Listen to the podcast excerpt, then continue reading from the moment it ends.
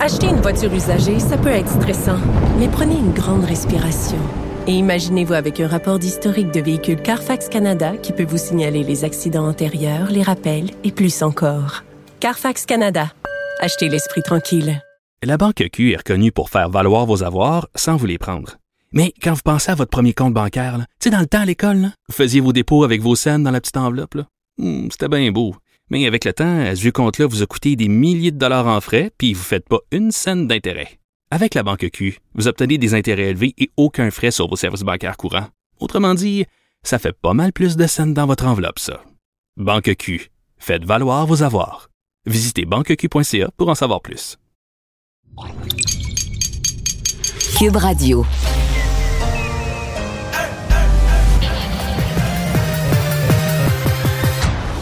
Mario Dumont. Organiser, préparer, informer. Les vrais enjeux, les vraies questions. Mario Dumont. Les affaires publiques n'ont plus de secret pour lui. Cube Radio. Bonjour tout le monde, bon vendredi, dernier rendez-vous de notre semaine. J'espère que vous vous portez bien. Salut Vincent. Salut Mario. Et fin de semaine euh, dont le début va être marqué euh, par la, la météo, un petit relent. On a eu quand même une coupe de journées qui ressemblait au printemps. La, la quantité de neige a diminué euh, dans le Grand Montréal, entre autres, et ailleurs au Québec aussi, mais là, on y goûte. Ouais, un petit coup de neige, a fait petit, ça dépend des endroits, hein, jusqu'à 35 cm pour les secteurs les plus touchés.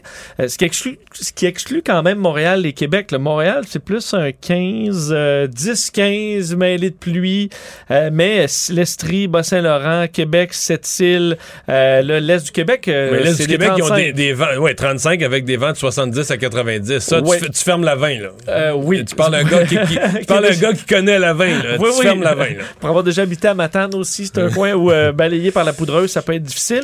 Donc, ça va commencer, entre autres, pour euh, Montréal, là, vers 18 h ce soir, neige un peu plus Mais soutenue. là, il neige un petit peu, là. Oui, mais c'est Un très petit- fondant. Petit, petit peu, ouais, c'est fondant. Petite neige. Des- À Québec aussi, en sous-début de soirée, ça va commencer très faiblement.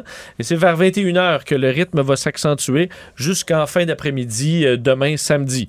Et euh, est-ce que c'est la dernière tempête? Ben c'est toi, c'est toi, faut qu'il réponde Ben à là, la ça, question. je ne sais pas. Ce que je sais, c'est qu'on change d'heure euh, dans la nuit de samedi à dimanche. Donc, euh, on, est, pour- on va être prêt pour Parce le printemps. sa dernière lundi, Mario. tempête, sa dernière tempête, on est prêt, on est prêt à la prendre. Ben oui. Mais là, il faut pas qu'il nous arrive avec une autre tempête le 25 mars. Non, là. mais Mario, de- de- imagine-toi dimanche soir, là, on va avoir changé d'heure, on va avoir une couche de neige, ça va être lumineux, là, comme tu n'auras Ouais, pas vu ça- depuis plusieurs euh, mois. Tu sais que, euh, je, je sais, c'est le fun, il, fait, il va faire clair plus tard le soir, puis tout ça.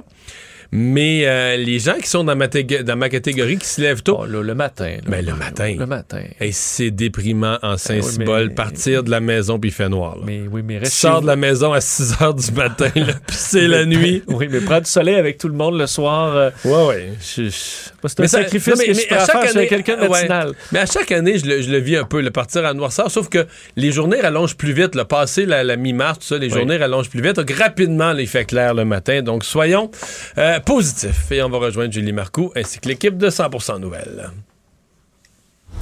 15h30, allons retrouver notre collègue Mario Dumont. Salut Mario. Bonjour.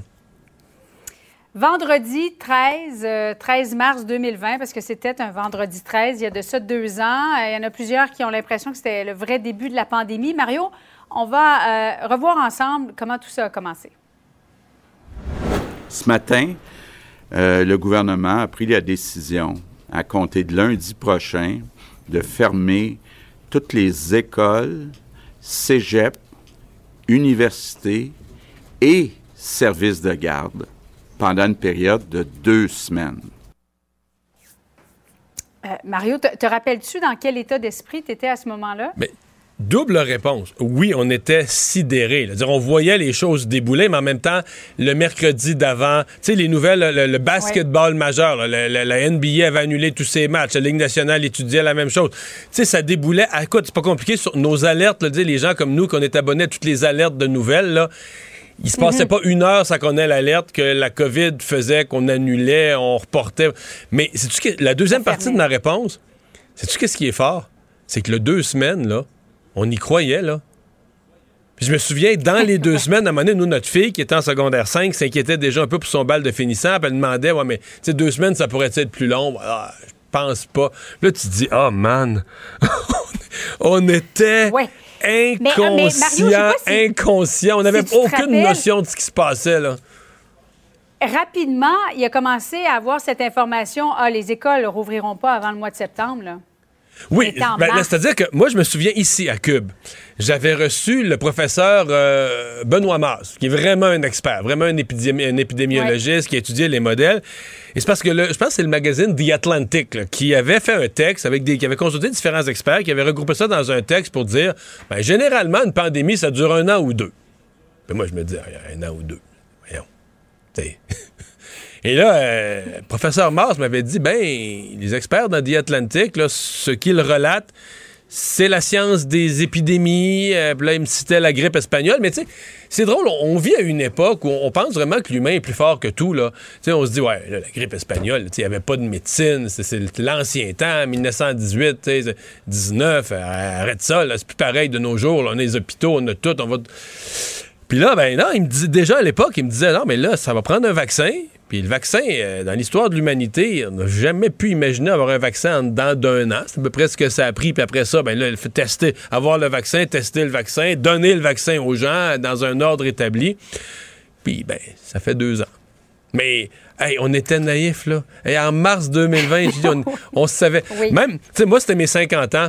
Puis Marie-Claude raconte ça maintenant. Elle, elle organisait ma fête de 50 ans, c'était à la, à la mi-mai.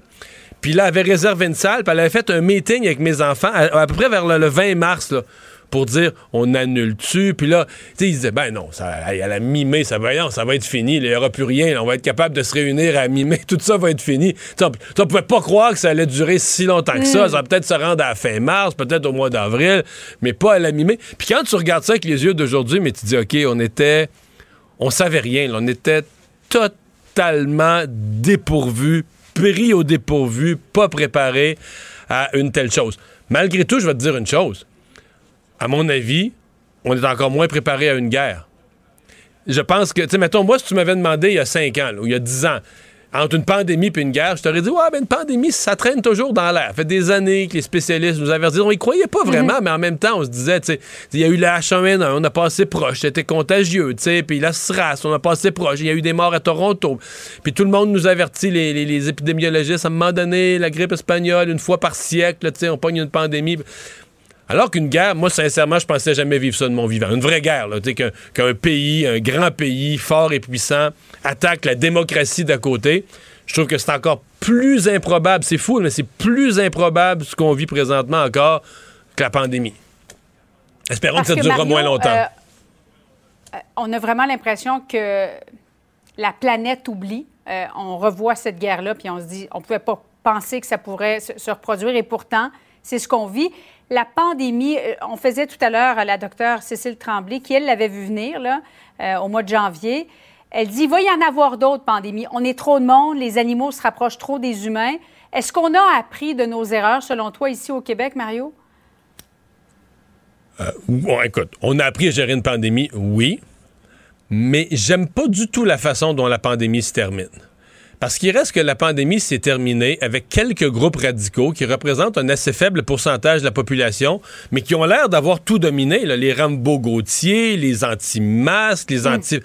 Et donc, c'est comme si... Puis il y a une partie de la population qui, dans la, la fatigue pandémique, après deux ans, c'est comme rallié à ça, dire, dans le fond, ils ont raison, eux autres. Ils ont un peu, pas ils ont raison, mais ils ont un peu raison. On est écœurés, il faut enlever ça, les mesures, on n'en peut plus, il y a eu trop de mesures. Tu sais, et c'est comme si ça a comme fait oublier que ces mesures-là étaient absolument nécessaires.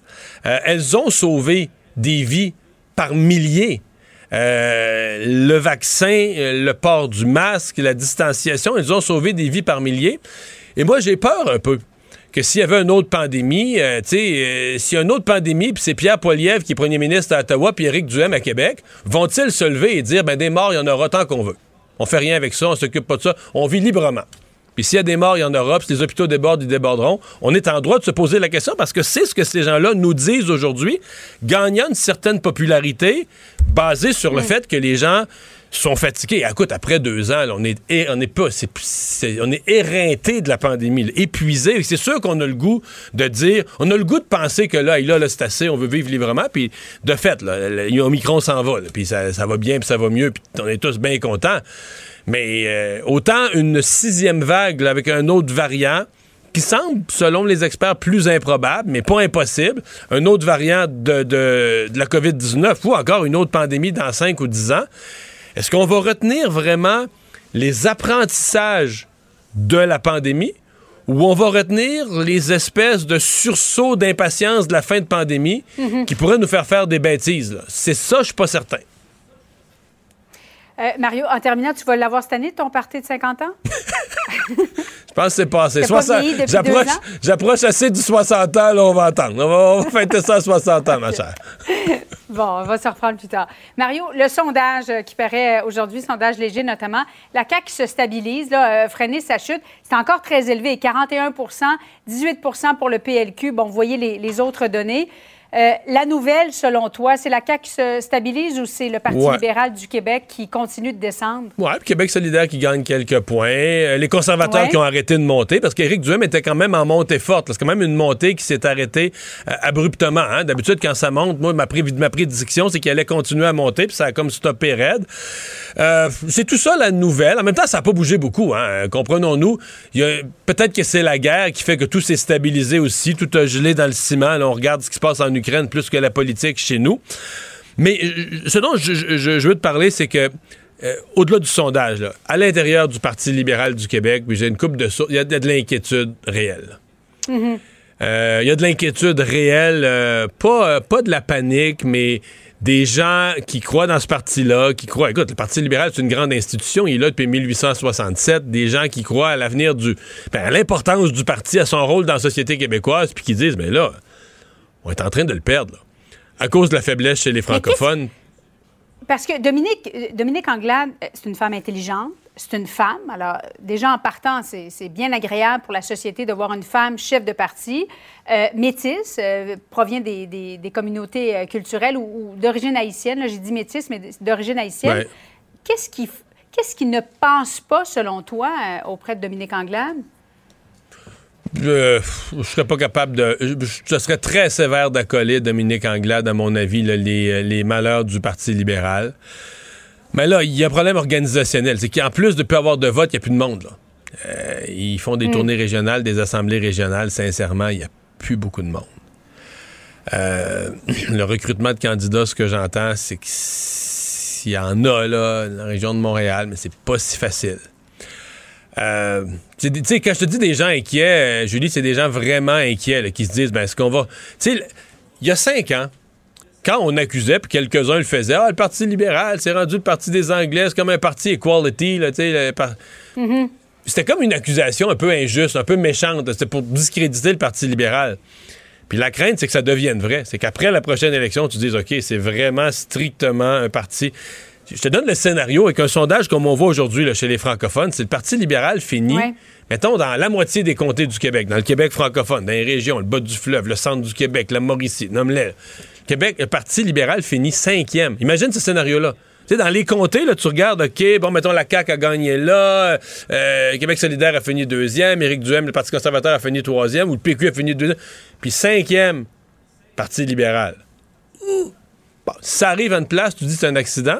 Ça arrive dans une région en entier, tu dis ouais, ça, ça arrive dans plusieurs régions, puis ça arrive dans l'ensemble du Québec francophone, mais là, tu dis le Parti libéral, il, quand t'es cinquième, là, il y en a plusieurs qui, passent à- qui sont passés avant toi.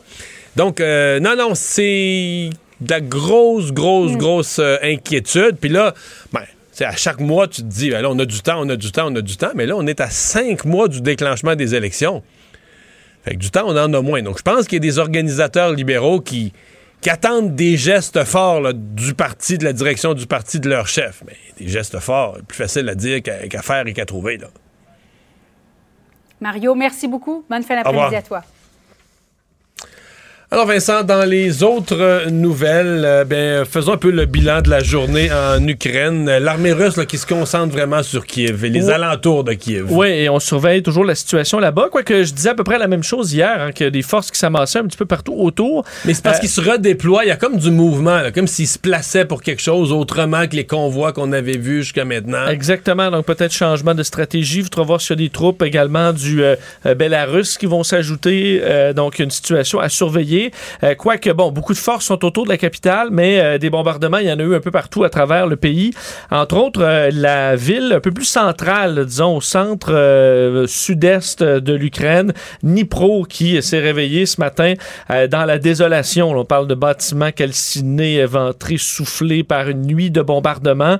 Euh, donc, c'était un peu à leur tour, on dirait, d'y goûter, là, et qui a été ciblé dans la, nuit dernière par les Russes. D'ailleurs, le- l'armée ukrainienne, dans un communiqué, disait que les Russes avaient été incapables d'obtenir le moindre succès. Donc, l'ennemi euh, s'attaque à l'aide de missiles et de bombes sur des villes situées profondément dans le territoire, donc incluant Dnipro, Lutsk euh, également, qui ont été visées. Euh, Dnipro, c'est une ville de quand même un million d'habitants.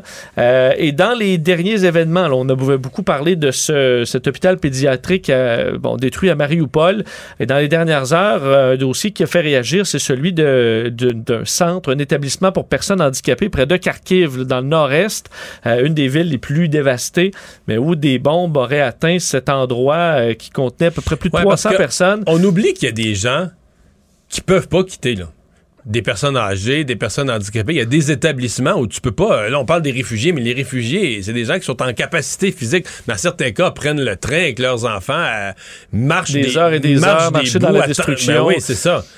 Euh, foyer de personnes âgées, une résidence de personnes handicapées, tu peux pas vider ça puis penser évacuer. Là. Ouais, et il semble y avoir vraiment. euh, est-ce qu'on cible carrément des civils ou est-ce que vraiment on fait juste tirer dans le tas? Euh, C'est c'est ce que dénoncent plusieurs organismes internationaux, voyant le type de destruction qu'on voit sur des organisations, euh, des édifices civils. Les, les deux thèses circulent. Hein? Que les Russes tirent des missiles qui sont pas tellement précis, puis ils se disent ça va détruire quelque chose, tirent un peu à tort et à travers, alors que d'autres disent, ben évidemment, la propagande ukrainienne, dit ils visent vraiment les cibles civiles. Sincèrement, je le sais pas. euh. Dans les deux cas, ça fait Dans énormément de, ouais. victimes. D'ailleurs, dans les conventions internationales, on exige de protéger les civils. Euh, c'est ce qu'a rappelé euh, d'ailleurs aujourd'hui un haut responsable de Médecins sans frontières parlant de la situation à Mariupol, où lui parlait d'une tragédie inimaginable à Mariupol, parlant de centaines de milliers de personnes qui sont littéralement assiégées. Il disait, là, le responsable, c'est le patron de Médecins sans frontières suisse, c'est un des coordinateurs là, de la- ce qui se passe en Ukraine de leur côté. Stephen Cornish, disait les sièges, c'est une pratique médiévale qui a été interdite par les moyens modernes, euh, par les lois modernes de la guerre, et ça pour une bonne raison. Les gens à Mariupol qui n'ont pas de chauffage, pas d'eau, pas de nourriture depuis longtemps, euh, fait la nourriture qui commence à manquer, les bombardements qui sont incessants, au moins déjà 1200 morts, euh, rappelant que le droit international exige de protéger les civils, qu'on doit leur fournir euh, de la nourriture, de l'eau, des médicaments, euh, et de pouvoir rester en dehors du conflit, ce qui est impossible en ce moment pour des centaines de milliers Mais, de personnes mais à le, mot, le mot que, le docteur Cornish emploie, médiéval, c'est vraiment le bon mot. La guerre de Poutine, c'est une guerre médiévale avec des moyens modernes. Je crois les armes modernes, les, les technologies modernes. Mais c'est une guerre, dans son approche, c'est une guerre médiévale. Oui, on encercle de loin, on lance comme si on lançait avec des catapultes euh, pour... euh, détruire à tort et à travers, et, et- et- et comme si les Nations Unies ça avait jamais existé, comme si toutes les règles d'encadrement des guerres ça avait jamais existé, c'est vraiment ça. Là. Euh, et euh, d'ailleurs, parlant des bon de, de ces personnes, euh, de ces civils en Ukraine, on est rendu à 2,5 millions de personnes qui ont fui, 2,5 millions de réfugiés selon l'ONU. L'ONU aujourd'hui, il faut rappeler, Mario, la semaine dernière, on disait que l'ONU, leur évaluation, c'était que pour les six prochains mois, on allait atteindre 4 millions de personnes qui allaient fuir. Un chiffre qui devrait... Va être dépassé, exposé, ouais. exploser, et ça très rapidement. Alors, une situation hum- humanitaire extrêmement difficile là-bas. Euh, plusieurs qui proviennent de, bon, euh, de, entre autres de, de- de la capitale et d'ailleurs, qui tentent de rejoindre des endroits sûrs. Alors, c'est un problème de plus en plus gros pour la communauté internationale. Et grosse nouvelle du jour quand même euh, au Québec, là, euh, qu'une situation qu'on suit depuis des années et des années en Arabie Saoudite. Oui, Raif Badawi a finalement été libéré. donc, lui qui est emprisonné, là, le blogueur, euh, depuis 2012 pour avoir critiqué les autorités religieuses en Arabie Saoudite. Il avait été condamné à 10 ans de prison, 1000 coups de fouet, là, qui était finalement devenu euh, 50 coups de fouet. On parle- quand tu parles de médiéval, là, Ouais. euh, parler de coups de fouet, c'était en janvier 2015. Euh, il y avait eu beaucoup d'inquiétudes hein, parce que sa peine se terminait le 28 février dernier et euh, il n'était pas libéré. Et euh, sa famille, encore une fois, disait là, euh, là, il a fait sa peine, il faut le libérer. Ça a repris donc quelques jours de Sauf plus. qu'il y a des rumeurs qu'il soit prisonnier du pays pour une autre décennie. Bon, c'est ça. Parce que là, il est libéré De prison. de prison à l'intérieur de l'Arabie Saoudite. Sa famille, évidemment, sont très heureux. Par contre, est-ce qu'il pourra sortir du pays? Pour l'instant, il est interdit de passeport pour 10 ans, interdit de communiquer sur les réseaux sociaux, interdit d'avoir en sa possession un téléphone cellulaire. Alors, ça se peut que ce soit compliqué de communiquer avec lui, mais c'est quand même une, une Non, bonne, non, non, une bonne un moindre- étape.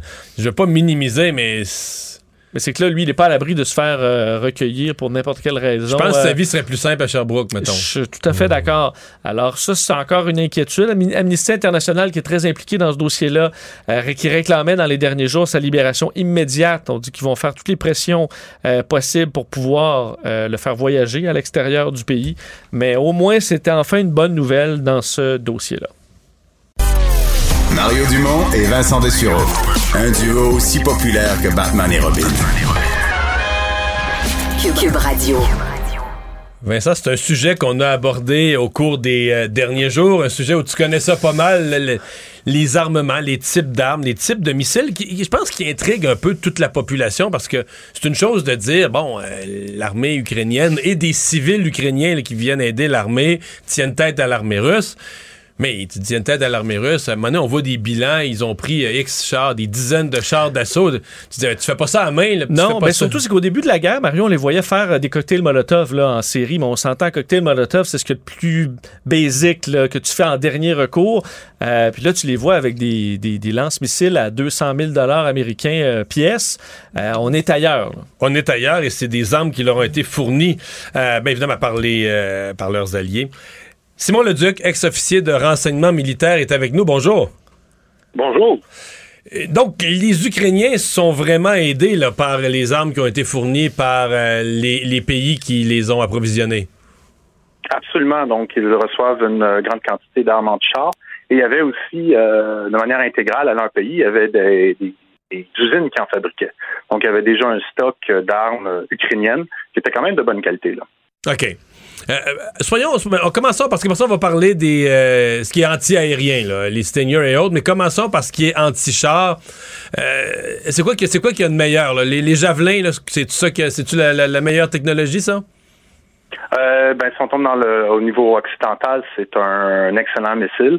C'est un missile qui va frapper la partie la plus faible d'un char d'assaut, c'est-à-dire le, le dessus. Donc, il y a beaucoup de blindage en avant et un, un petit peu de blindage sur le côté, mais le dessus, habituellement, est assez, euh, est assez faible et donc le missile va une trajectoire aérienne et frappe par le dessus à la partie la plus faible. Donc, ça fait un Ok, missile donc il fait il, il fait la trajectoire de ce qu'on appelle mettons badminton ou un lob là. Il, il part vers le haut. Exactement. Complètement, exactement. Puis il arrive par Et le haut. est- Oui, c'est un- il arrive par le haut, puis c'est un missile qu'on appelle fire and forget. C'est-à-dire la personne, elle lock sur la cible, elle envoie le missile, après elle peut partir. Contrairement à des missiles comme des taux, où il faut que tu restes sur ta cible pour, euh, pour aligner, puis là, ben là, tu peux être euh, tu peux te tirer là, entre-temps. là. Donc, euh, Mais Monsieur le Duc, on voyait entre autres des chars euh, russes qui s'étaient équipés d'une espèce de cage là au-dessus pour, euh, je pense, faire justement exploser un missile avant qu'il frappe. Avez-vous vu ça? Est-ce que ça semblait... Je voyais des véhicules... je voyais des chars Oui. russes qui avaient ça, puis ils ils étaient en feu quand même. Là. Oui, ben, on ne sait pas de la manière qu'ils ont été frappés, on ne sait pas les, les, les, les effets, mais effectivement, il avait monté un abri tempo par-dessus le véhicule, fait qu'avec la logique en mettant des sacs de sable, que si le missile frappe par le dessus, ben là, à ce moment-là, euh, ça, ça va frapper, euh, le- le- la première charge explosive va frapper euh, le sac de sable et donc le- la deuxième charge va, va passer. Mais on ne sait pas les missiles- la manière que, que les véhicules comme tels ont été détruits peuvent avoir été détruits par un canon de char aussi. Hein, donc, Ouais. euh, quand même, euh, dans la région de Cherniv, il y avait une brigade de blindés, donc euh, des, des, des, des, des, des, des- des On, voit- on voit que les Russes sont au courant, euh, qu'ils font face quand même à de l'équipement de pointe, puis ils essaient de s'ajuster un peu. euh, Oui, mais je- moi, j'aimerais revenir sur les nombres, d'accord? Mettre les choses en perspective. Il y a à peu près présentement 3500 tanks. Puis là, quand je parle de tanks, c'est vraiment un char, pas un transporteur de troupes. Un petit char d'assaut. 6500 transporteurs de troupes en plus, puis il y a 3500 véhicules de mobilité d'infanterie. Si on se fie sur le gouvernement ukrainien, il en aurait, il en aurait détruit à peu près euh, 300, 330. Donc, euh, on parle même pas de 10% du nombre de tanks qu'il y a présentement en, en, en Russie. là. Donc, euh, quand on met les choses en, en- dans leur nombre, euh, il en reste du tank. Là. Les Russes ont 3000 tanks modernes, à peu près 11 000 tanks des années 90. Donc, euh, 300, c'est un, c'est un, reste un, nombre euh, qui, est limité, qui va être facile pour les Russes à régénérer. OK, donc c'est pas euh, ça, ça, ça, ça, fait pas reculer l'armée russe euh, tant que ça. Est-ce que ce qu'on vient d'appeler un javelin, est-ce que tout le monde peut mettons un civil, là, ça, ça, te prend quoi? Combien de personnes avec quelle formation pour espérer frapper un tank?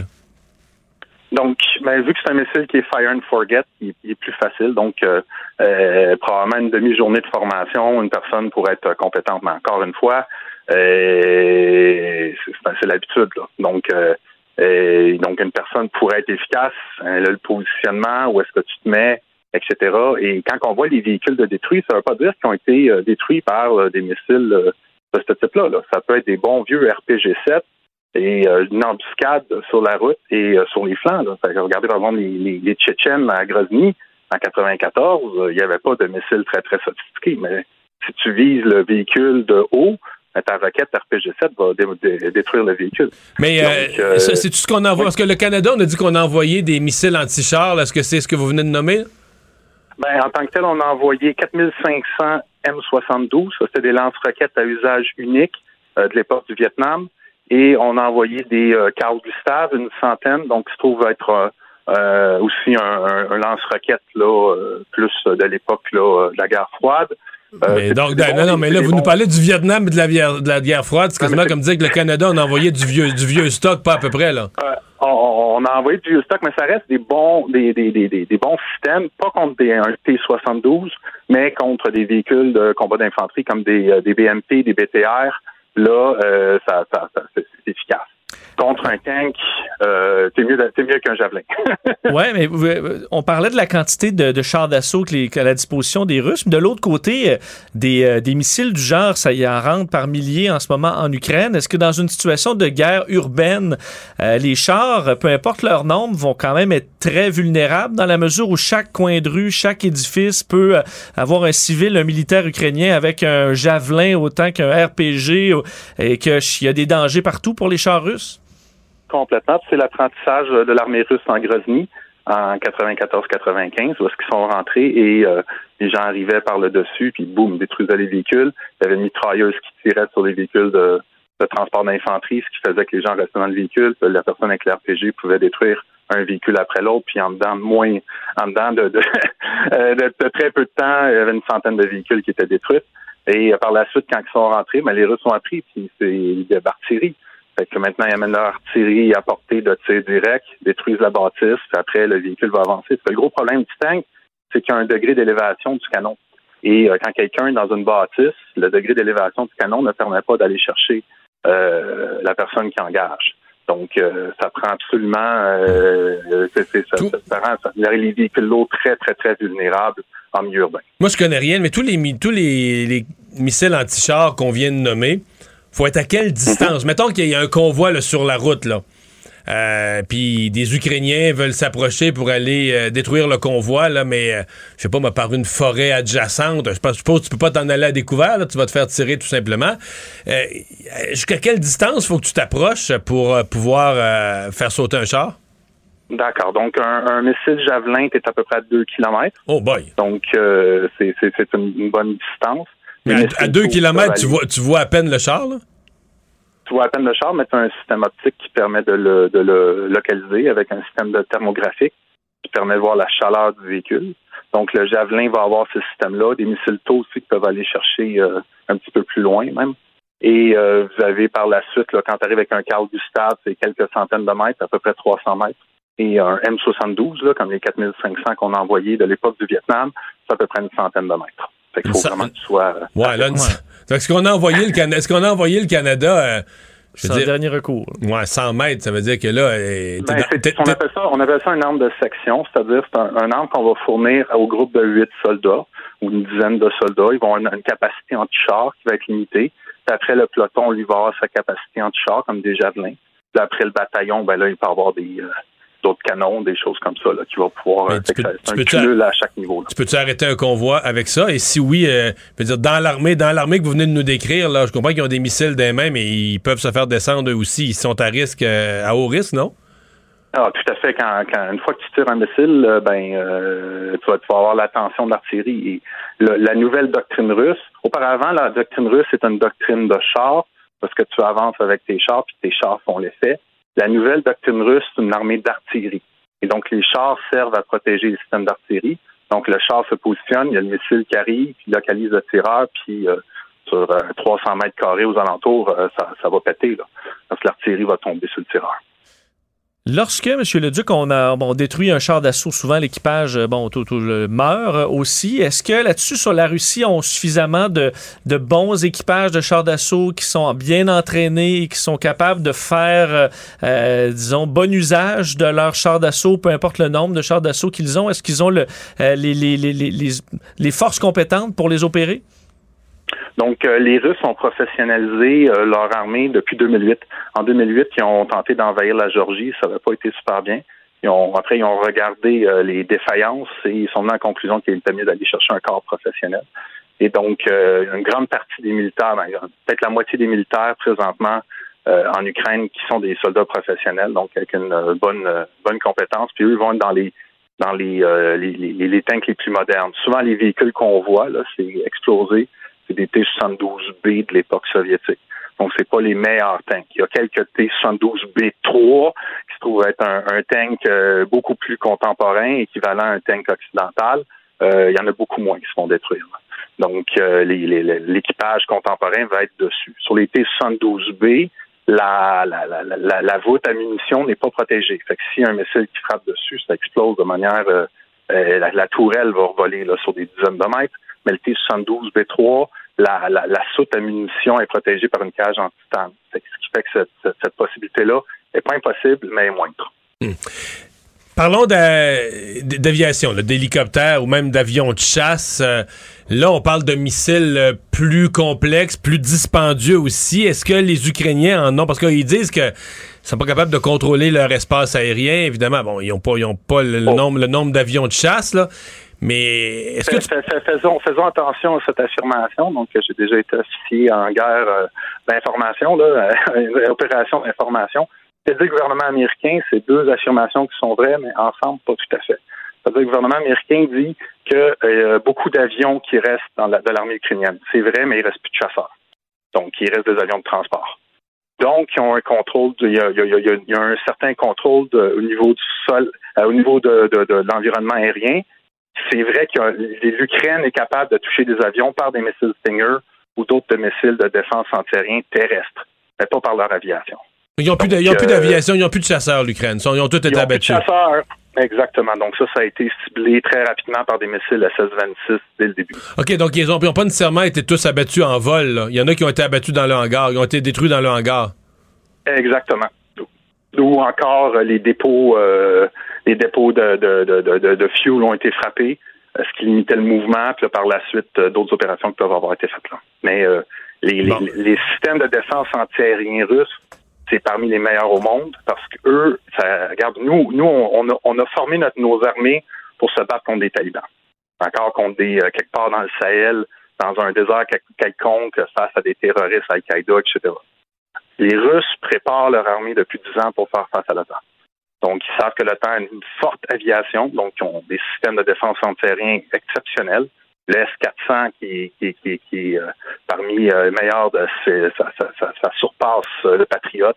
Euh, le S-500, qui est supposément déployé, mais qu'on n'a pas très peu d'informations techniques, qui serait supposément capable de, de bloquer des avions furtifs. Là.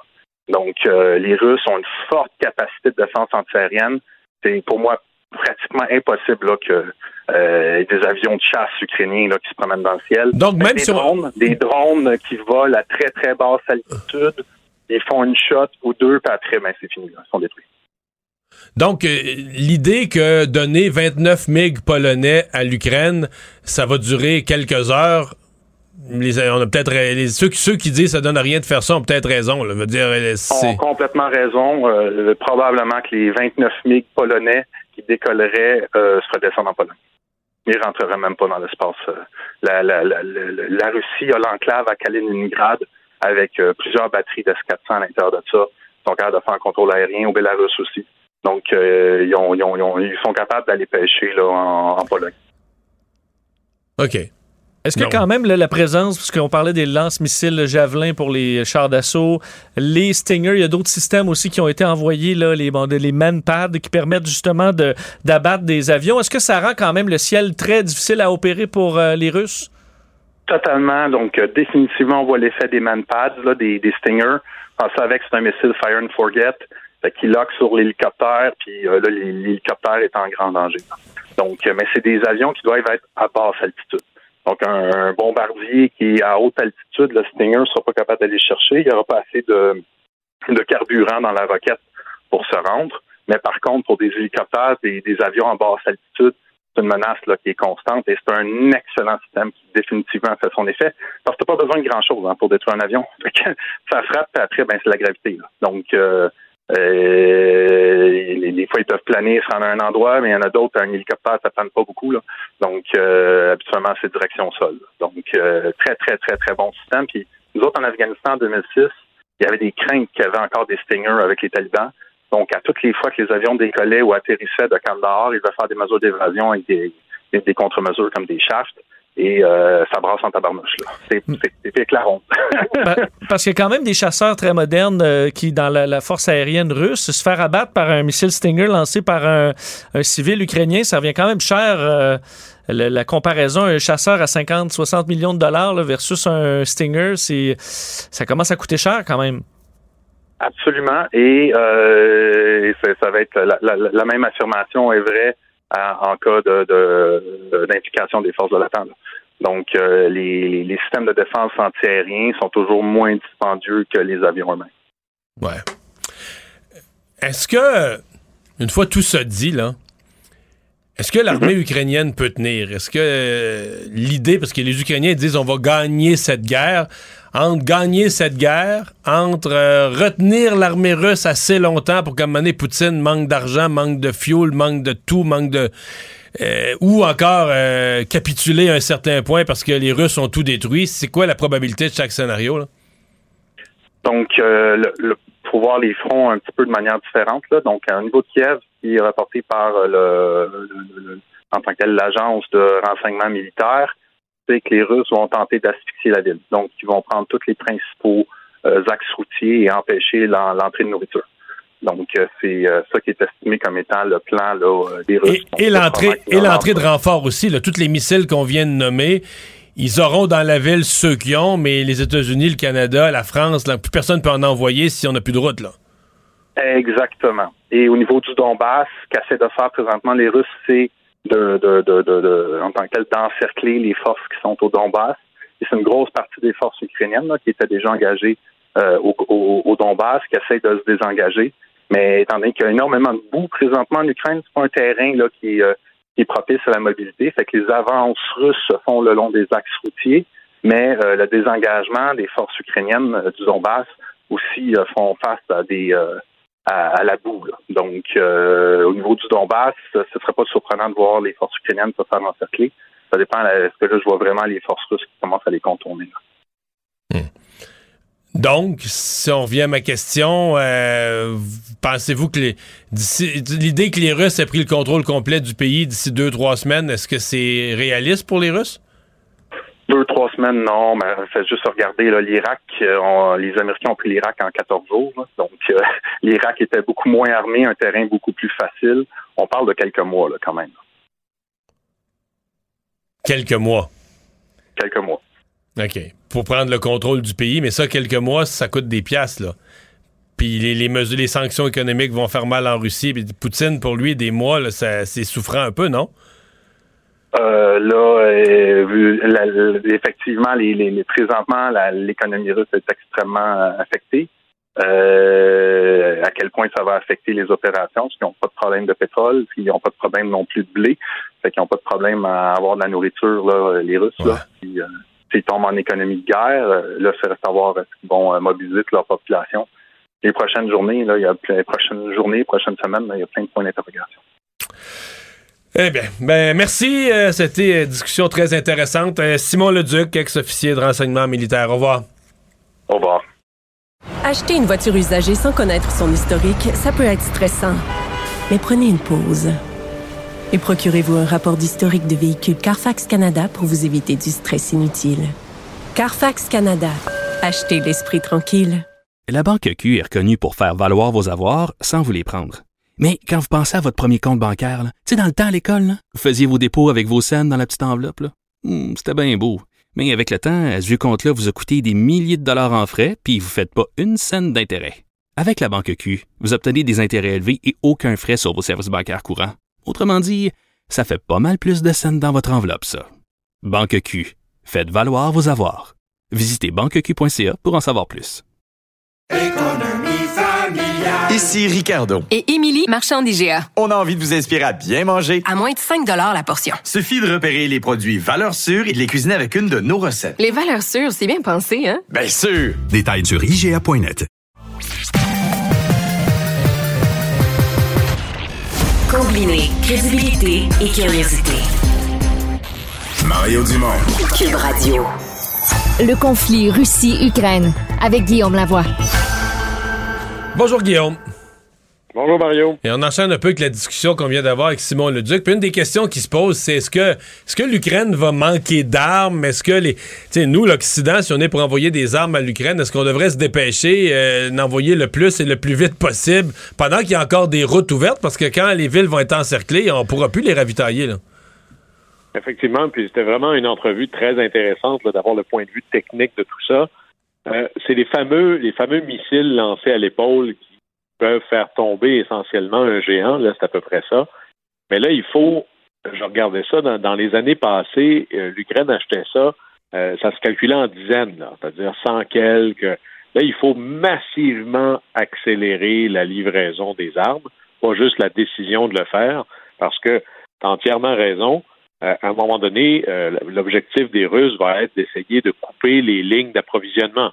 Nous-mêmes, on fait la même chose avec nos sanctions. Euh, s'il n'y avait pas autant de pétrole en Russie, la première chose qu'on ferait, c'est d'empêcher de livrer du pétrole là-bas. Alors, il faut s'assurer qu'une fois qu'ils seront là, puis là, ben, ça se cache un peu partout. C'est ça qui est le, drame d'envahir dans une guerre urbaine quand la résistance a des caches d'armes un peu partout. Mais ça, ça va être dans des top priorités. Et d'ailleurs, euh, j'imagine que l'OTAN travaille à pied d'œuvre à ce plan-là. Et là, au moins, euh, on ne l'annonce pas aux nouvelles, parce qu'il faudrait se rappeler que les Russes écoutent aussi la nouvelle. Alors, on ne leur dira pas, on en envoie tant aujourd'hui. On va leur laisser découvrir la surprise quand ils vont être dans leur char d'assaut puis dans leurs hélicoptères de combat. Mais ça va faire partie des grandes priorités. Et c'est là aussi qu'on voit que la Russie euh, fait face, pas juste à l'Ukraine, mais avec la- toute la coalition qui est derrière, que ce soit l'OTAN, euh, l'Occident en général ou l'Union européenne, à un adversaire qui est beaucoup, beaucoup, d'abord pas juste plus nombreux, mais beaucoup plus riche. Hein, Lorsque, c'est comme à la Deuxième Guerre mondiale, lorsque les États-Unis sont entrés en guerre, euh, prenons les chars d'assaut. Les chars d'assaut allemands, c'était l'équivalent d'une montre suisse. là. Ils étaient exceptionnels. Euh, ils étaient beaucoup plus efficaces. Les États-Unis faisaient un char d'assaut assez ordinaire, mais ils étaient capables d'en produire à la tonne. Alors là, euh, l'Union européenne vient d'annoncer 500 millions d'euros de plus. Alors, pour amener leur contribution à un milliard de dollars euh, pour le conflit euh, ukrainien, ça commence à ressembler presque à long terme au programme Star Wars de Reagan. C'est-à-dire, vous les Russes, si vous voulez me suivre missile pour missile, ça va tellement vous coûter cher et comme votre économie est infiniment plus pauvre, qu'à un moment donné, vous ne serez plus capable de vous nourrir. Alors là-dessus, sur le long terme, au niveau financier, économique, la Russie, on voit mal comment elle pourrait tenir. Et aussi, euh, Guillaume, reste que pour l'OTAN, euh, on se retrouve à, oui, euh, ça, coûte cher de l'armement, mais les Ukrainiens, ils, ils battent pour nous autres. Si jamais on se retrouve dans un conflit agrandi, ben, ils- ce qu'ils abattent aujourd'hui en chars d'assaut, en soldats russes, c'est avantageux pour l'OTAN quasiment de donner ça dans les mains des Ukrainiens qui, qui se battent pour le, pour le reste de l'Occident. Alors là-dessus, les Ukrainiens sont véritablement en première ligne d'une guerre presque, pas dire civilisationnelle, mais c'est à peu près ça, là. C'est le modèle démocratie libérale contre le modèle totalitaire. Et si la bataille, comme dans le fond, on n'a pas fait la bataille en Géorgie, est revenue plus tard. On n'a pas fait la bataille euh, lorsque c'était la Tchétchénie. Alors, on, on, a laissé aller. À un moment donné, il va falloir dire c'est ici que ça arrête. Et là, le, le monde semble avoir compris que la ligne dans le sable, c'est l'Ukraine. Et si on ne fait pas la bataille là, on va la faire ailleurs. On pourrait parier que ça va être en Estonie Hmm. bientôt. Ouais. Alors, il va falloir comprendre que ici, c'est une bataille presque civilisationnelle et malheureusement, il va falloir la faire. Et là, les sanctions, bon, de notre côté, ça, ça se poursuit, euh, bon, envers des oligarques et tout ça. Là, on a ciblé certains produits aux États-Unis. On voit que euh, le G7, l'Union européenne veulent carrément couper la Russie du, du commerce mondial. Donc, euh, dans l'escalade des sanctions, on, on a pris une autre étape aujourd'hui. Oui, c'est-à-dire, par exemple, on cesse d'importer ou on interdit d'importer euh, des diamants, des produits de la mer, euh, le caviar. Alors, si vous avez besoin de caviar, trouvez-en d'autres que du caviar russe, de la vodka, évidemment. Il y a du symbole là-dedans, mais c'est aussi euh, des gros revenus pour un pays comme la Russie, par exemple. Surtout quand on pense aux diamants ou autre chose. Et là, les États-Unis décident, nous, on cesse d'importer ça. Là, on peut imaginer que le G7 va suivre. Mais là, il reste, j'allais dire, l'option nucléaire, mais c'est peut-être un peu imprudent d'utiliser un, une image comme ça maintenant. C'est ce que j'appelle le, les sanctions par les tiers. Et je vais vous donner l'exemple. Les Américains, euh, surtout le Parti républicain, récemment, sous la présidence de Bill Clinton, voulait véritablement étrangler Cuba. Alors, il disait, il y a un embargo aux États-Unis sur tout ce qui vient de Cuba. Mais il y a d'autres, le reste du monde continue à faire commerce avec Cuba, notamment les Canadiens qui, sont, qui vont là en vacances, qui achètent des cigares, qui achètent de l'alcool. Alors, ce qu'on va faire, c'est, et, et, ça n'a jamais été signé jusqu'à maintenant, là, on va projeter la souveraineté des États-Unis sur d'autres pays. Par exemple, on interdit aux compagnies américaines de faire affaire à Cuba, OK, mais on va interdire à toute compagnie étrangère qui fait affaire avec Cuba de aussi faire affaire avec les États-Unis. Alors, vous voyez comment, un, il y a un enjeu de projection de la souveraineté, mais imaginez si les pays du G7, le Canada, disaient il est interdit de faire affaire avec le Canada ou les États-Unis ou la Grande-Bretagne si vous ou un de vos subsidiaires fait affaire avec la Russie. Alors ça, c'est ça, c'est extrême. un enjeu qui ce serait extrême, mais c'est ça qui fait hésiter la Chine à être totalement engagée avec la Russie, parce que si jamais ça arrivait, on dit OK, euh, on comprend la Chine que toi tu fais affaire avec la Russie, mais si tu fais affaire avec la Russie, tu peux plus faire affaire avec nous. Et là, mais vous comprenez que l'impact de ces sanctions-là sur la Russie, mais aussi sur nous, ne sont pas du tout les mêmes. Là. Alors ça, ça reste dans la poche d'en arrière. C'est très, très, très dur.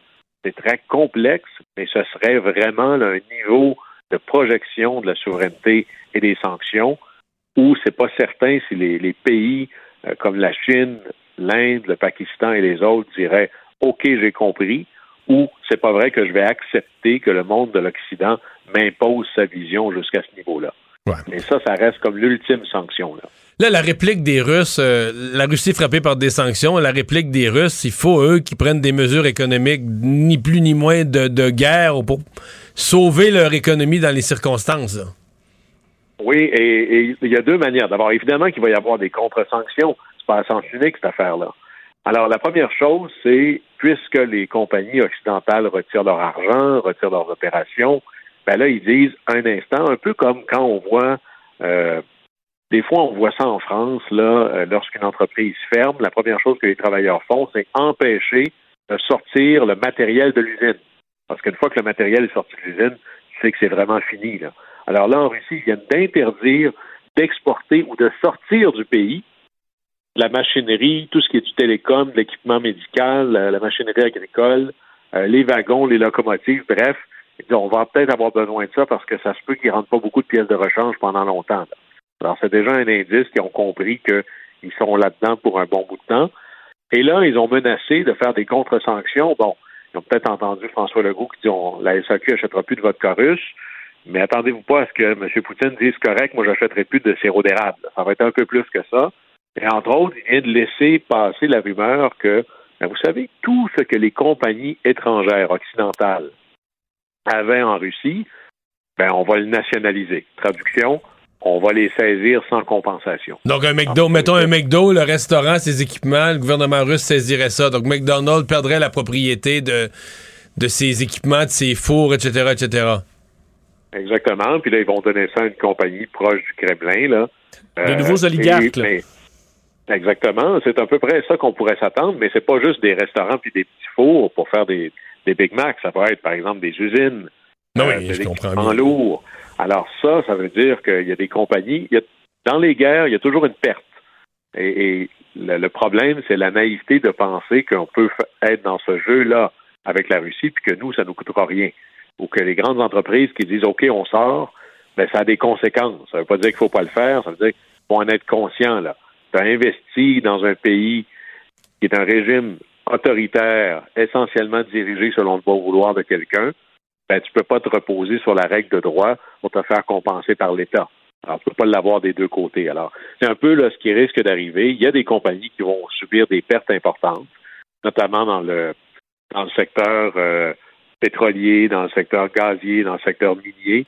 Imaginez combien, par exemple, une compagnie comme Shell ou BP ou autre doit investir pour mettre en place, je sais pas moi, une raffinerie ou un port méthanier ou ce genre d'équipement-là, ben, whoop, ça a été saisi par la Russie.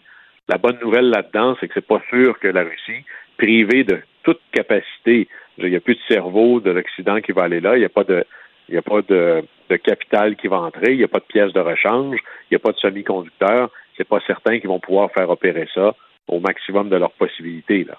Alors, à la fin, tout le monde perd. Quand il y a une guerre, tout le monde s'appauvrit quelque part, mais ça veut dire que c'est vraiment dans tous les aspects de ce conflit-là, il va y avoir des tentatives de nuire à l'autre. Guillaume Lavoie, merci. Bonne fin de semaine. Acheter une voiture usagée, ça peut être stressant, mais prenez une grande respiration.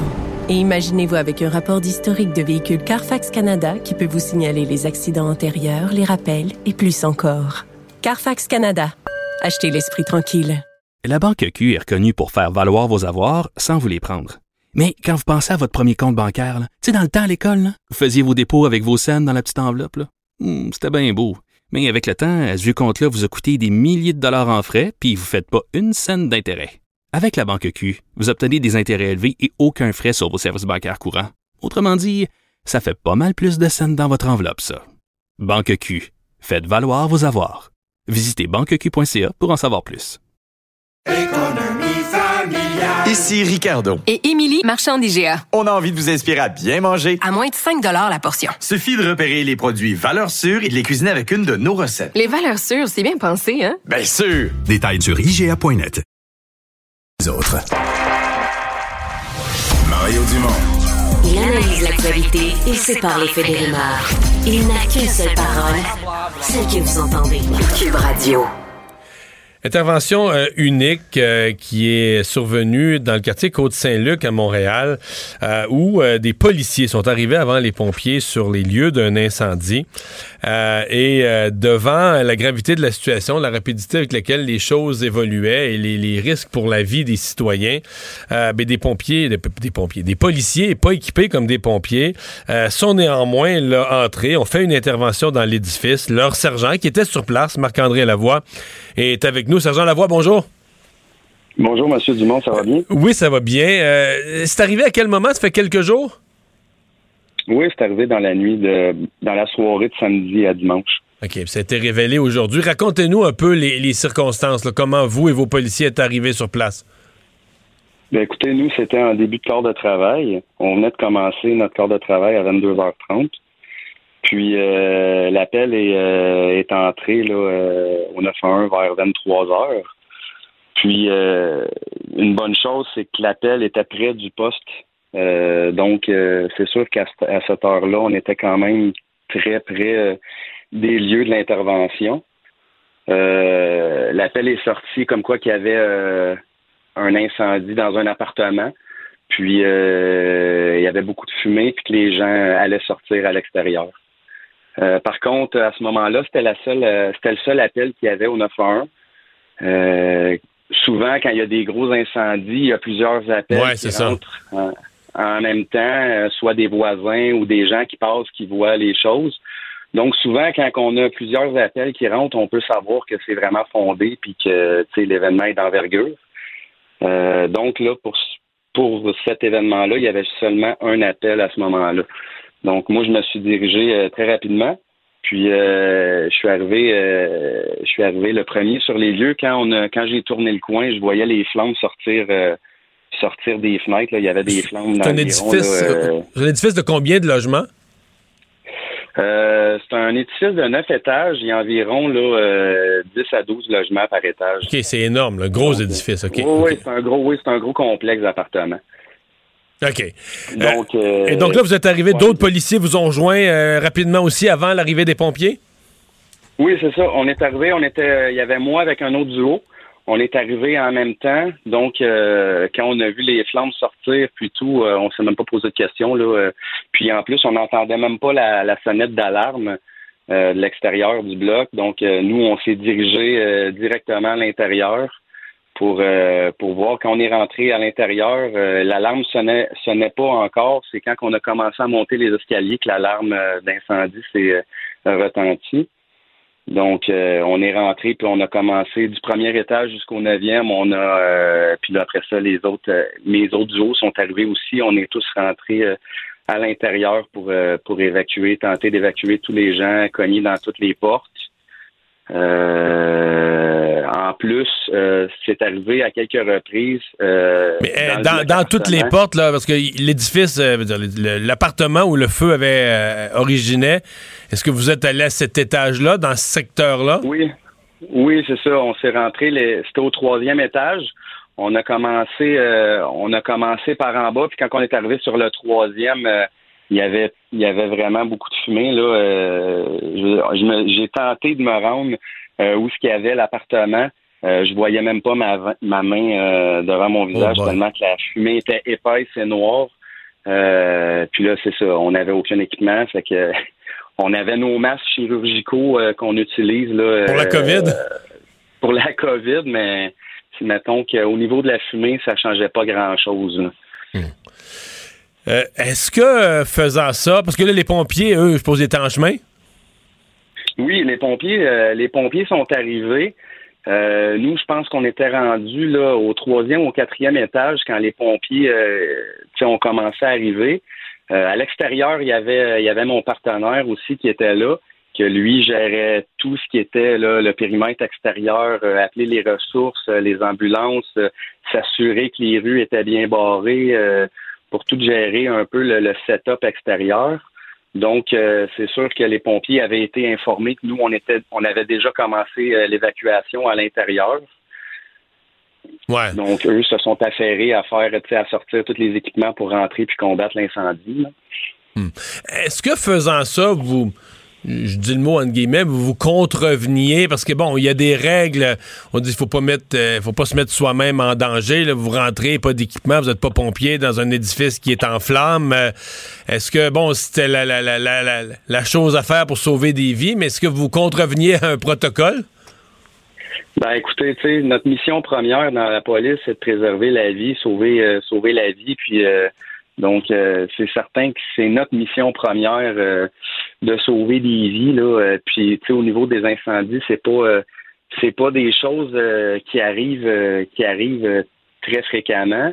Puis souvent, justement, lorsque c'est des incendies, les pompiers sont appelés, ils reçoivent l'appel en premier. Donc souvent, quand on arrive, les pompiers sont déjà sur les lieux, ils ont déjà commencé le travail. C'est très rare qu'on qu'on arrive sur les lieux d'un incendie euh, en, premier. Qu'est-ce que je, je- je serais tenté de dire dans le livre, là, dans, dans un cours de police ou dans le livre, qu'est-ce qu'on qu'est-ce qu'on dit euh, aux policiers lorsqu'ils arrivent avant les euh, avant les pompiers pour différentes raisons, euh, des fois juste parce qu'il est plus proche. euh, on dit quoi aux, policiers en général qui arrivent sur les lieux d'un incendie du genre? Ben, c'est certain, comme je vous comme je vous ai dit, notre mission première est de préserver la vie. Donc, euh, c'est certain qu'on doit travailler tout en étant sécuritaire. Euh, par contre, nous, c'est ça. euh, Quand on est rentré, on avait, euh, on était toute notre équipe, on a travaillé de manière très sécuritaire à avoir un contact sur chacun de, nous tous pour être sûr que tout le monde, tout le monde allait être correct puis allait travailler de manière sécuritaire. Donc, c'est certain là que oui. Oui, on a travaillé, on a, on est, on est rentré au péril, euh, au péril de notre vie, mais notre mission première, c'était de s'assurer justement que tous les citoyens allaient être, allaient être corrects, puis euh, de, pouvoir faire sortir euh, tous les gens qui auraient pu être en danger. là. résultat des événements, c'est ce qui est arrivé finalement. Alors, on a pu évacuer tout le monde? Oui, on a évacué tout le monde, aucun blessé. Euh, aucun blessé, aucune personne qui a été très incommodée par, par la fumée. Euh, en plus de ça, écoutez, mon équipe a fait un travail exceptionnel. J'ai quatre policiers qui ont qui ont sorti une dame à mobilité réduite du septième étage jusqu'au rez-de-chaussée dans un fauteuil roulant. ils ont fait un travail là, vraiment là, exceptionnel. Ben, euh, Sergent Lavoie, merci d'avoir été euh, là. Euh, félicitations à tout votre groupe. Au revoir. Ben, merci beaucoup. Mario Dumont et Vincent Dessureau. Inséparables comme les aiguilles d'une montre. Cube Radio. Et chaque vendredi à cette heure-ci, on s'interroge sur ce qui s'en vient pour le gala de dimanche à Star Academy. Émilie Fournier, bonjour. Allô les gars.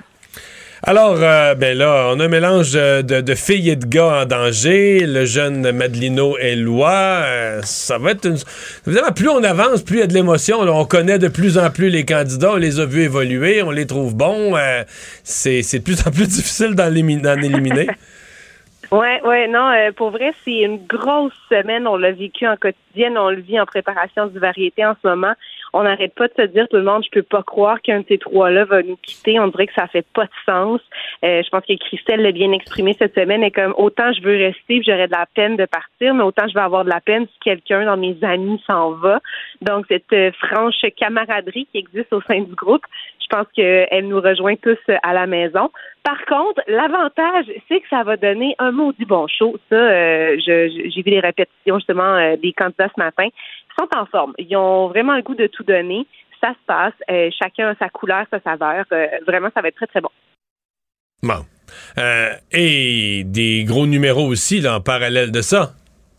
Oui, ben on fait pas les choses à moitié. Euh, on a notre saint patron du rock québécois, Jerry Boulet, euh, qu'on intronise à notre temple de la renommée, si vous voulez. Donc, il y a 50 ans, c'était le grand show d'Offenbach à l'oratoire, un show mythique, cette grande messe-là.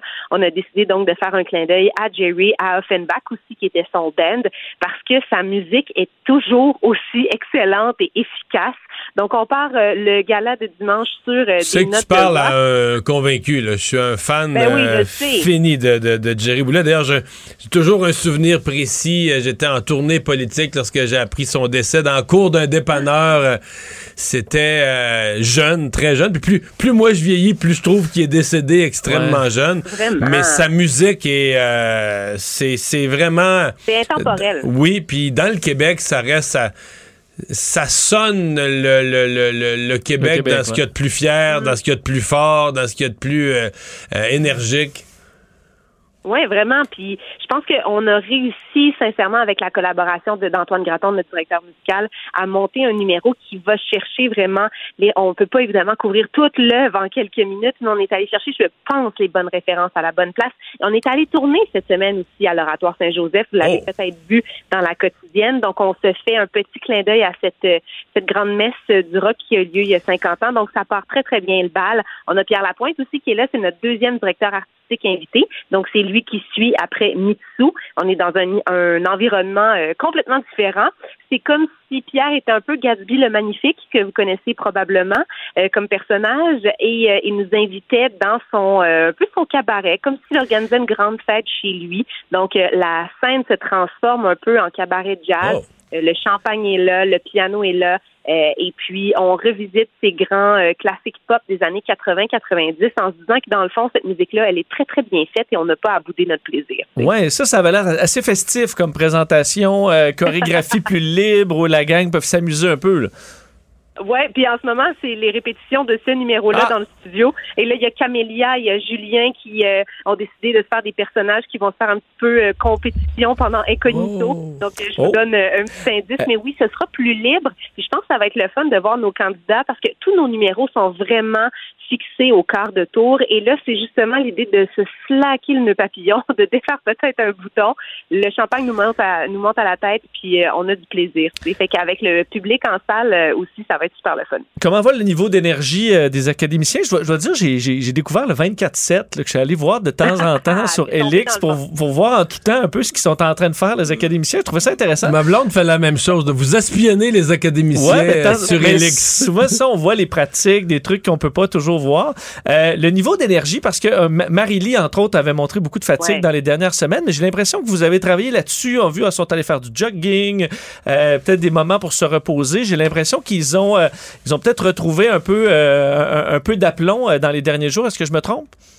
Non, tu as vraiment raison. Puis, euh, tu sais, Marie-Lie le mentionnait justement, elle, elle est allée faire du sport, elle est allée courir, on les a sortis dehors. On a aussi on, euh, rappelé à tout le monde qu'au lieu de jouer aux cartes peut-être, puis de niaiser entre vous, allez donc vous coucher si vous êtes fatigué. Euh, je pense que comme tout le monde aussi, l'arrivée du printemps, ça nous fait tous un peu du bien. Ils sont humains malgré tout, ces euh, académiciens.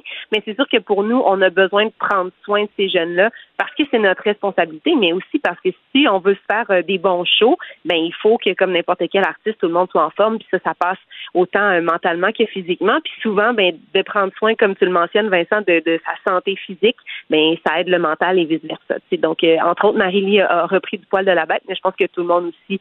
Euh, Guylaine leur avait fait un beau speech, notamment en début de semaine, en disant Hey, il en reste pas long, la gang, vous êtes chanceux, là. Vous n'avez rien d'autre à faire que de vivre de votre passion en ce moment. Profitez-en. Je pense que ces paroles euh, ont eu un impact chez nos jeunes. Puis on va voir tout ça euh, dimanche soir. Émilie, merci beaucoup. À vendredi prochain. Acheter une voiture usagée, ça peut être stressant, mais prenez une grande respiration. Et imaginez-vous avec un rapport d'historique de véhicule Carfax Canada qui peut vous signaler les accidents antérieurs, les rappels et plus encore. Carfax Canada. Achetez l'esprit tranquille. La Banque Q est reconnue pour faire valoir vos avoirs sans vous les prendre. Mais quand vous pensez à votre premier compte bancaire, tu dans le temps à l'école, vous faisiez vos dépôts avec vos scènes dans la petite enveloppe. Hmm, C'était bien beau. Mais avec le temps, ce vieux compte-là vous a coûté des milliers de dollars en frais, puis vous ne faites pas une scène d'intérêt.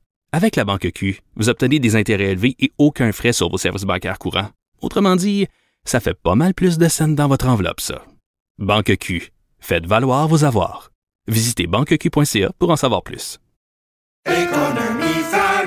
Ici Ricardo. Et Émilie, marchand d'IGA. On a envie de vous inspirer à bien manger. À moins de 5 la portion. Suffit de repérer les produits valeurs sûres et de les cuisiner avec une de nos recettes. Les valeurs sûres, c'est bien pensé, hein? Bien sûr! Détails sur IGA.net. Les vrais enjeux, les vraies questions. Les affaires publiques n'ont plus de secret pour lui. Mario Dumont. Vous avez 24 minutes dans une journée. Tout savoir en 24 minutes. Pour s'informer et comprendre en 24 minutes, ici Mario Dumont, en compagnie de Vincent Dessureau, des studios de Cube Radio, la station d'affaires publique de Québecor. Voici Tout savoir en 24 minutes. Tout savoir en 24 minutes. L'armée russe poursuit ses bombardements en Ukraine euh, bon, pour une nouvelle journée et se concentrant entre autres sur la capitale Kiev et sur plusieurs autres villes, faut dire, qui ont été victimes de bombardements dans les euh, dernières heures. Euh, L'armée ukrainienne, dans un communiqué, disait que la, Russie avait été incapable d'obtenir des succès, de sorte que l'ennemi s'attaquait à l'aide de missiles et de bombes sur plusieurs villes situées profondément dans le territoire de l'Ukraine, entre autres les villes de Lutsk et de Dnipro, qui est vraiment au centre, disons, sud-est du, du pays. Qui avait Euh, été quand même relativement épargné jusqu'à maintenant. là. oui, parce que c'est très au centre. Un million euh, quand même de personnes à Nipro. Et euh, ce matin, là, les gens se, se- se levaient dans une situation de, de destruction importante, décors de bâtiments calcinés, éventrés, soufflés. Alors, les Russes qui avaient fait des dommages importants dans ce secteur-là. Bon, toujours la situation à Mariupol qui est, qui est qualifiée par des experts sur place là, de carrément désespérée. Faut dire que le- l'organisation Médecins sans frontières est sur place pour tenter d'aider euh, des secours, d'évacuer des civils, d'évacuer des blessés.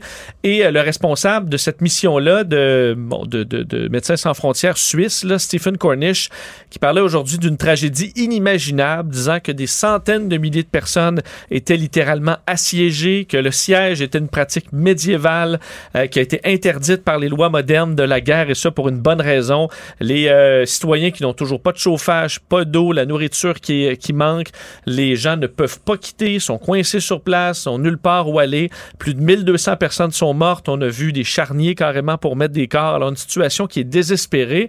Euh, Stephen Cornish rappelait que selon le droit international, on exige de protéger les civils dans la guerre, qui doivent voir leurs besoins de base assurés, nourriture, eau, médicaments, euh, de pouvoir rester aussi en dehors du conflit, ce qui semble impossible en ce moment pour euh, les citoyens là-bas.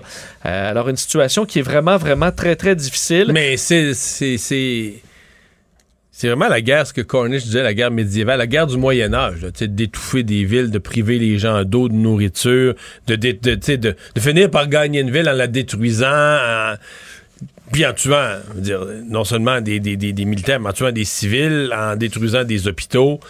C'est le pire de ce qu'on a vu euh, depuis très, très, très, très longtemps. En fait, c'est l'im- l'inimaginable qui se produit présentement en Ukraine. Non seulement c'était inimaginable d'avoir une guerre, mais qu'elle se déroule de cette façon-là. Et est-ce que ça peut marcher dans le sens où on semble pas voir les Ukrainiens dire ah ben là faudrait peut-être euh, Céder? céder euh, je, je- je sais pas si c'est l'objectif de la Russie en ce moment euh, parce que malgré la désolation les Ukrainiens qui se rallient on voyait une nouvelle vidéo du président Zelensky qui demandait aux Ukrainiens de, de tenir demandait toujours l'aide internationale et dans les images toujours difficiles à voir on avait vu cette semaine l'hôpital pédiatrique de Mariupol être euh, victime d'une attaque. Et là, dans les dernières heures, c'était à Kharkiv, ville très euh, détruite par les Russes, là, puisque c'est tout près de la frontière russe. Et c'est un établissement pour personnes handicapées qui a été euh, ciblé par des bombardements dans les dernières heures.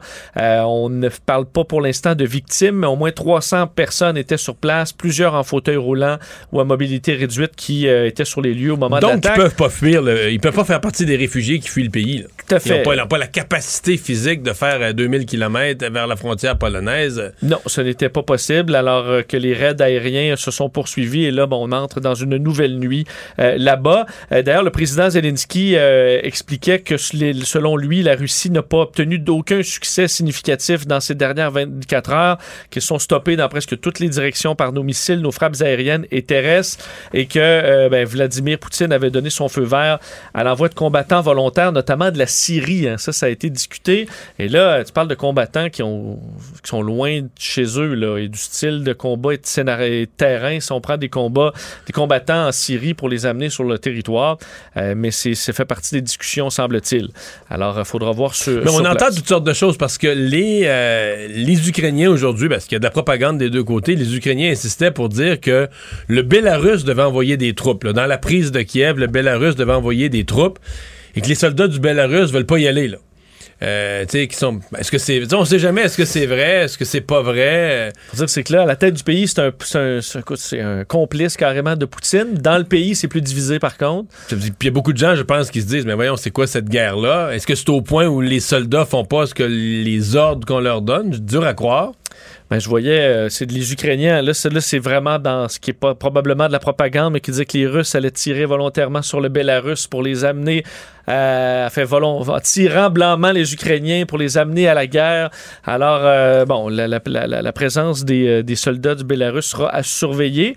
Euh, et pendant ce temps-là, ben, les réfugiés arrivent de partout dans les pays européens. Et là, on est rendu à 2,5 millions de personnes qui ont fui l'Ukraine. Donc, l'ONU, on sait, s'attendait. dans la semaine, ça a presque doublé. On Ouais. était à quoi au début de la semaine? 1.2? Ben, pratiquement. Fait la semaine dernière, le vendredi, on s'est laissé, on était, on arrivait à 1.2. Là, on est une semaine plus tard, on est à 2.5.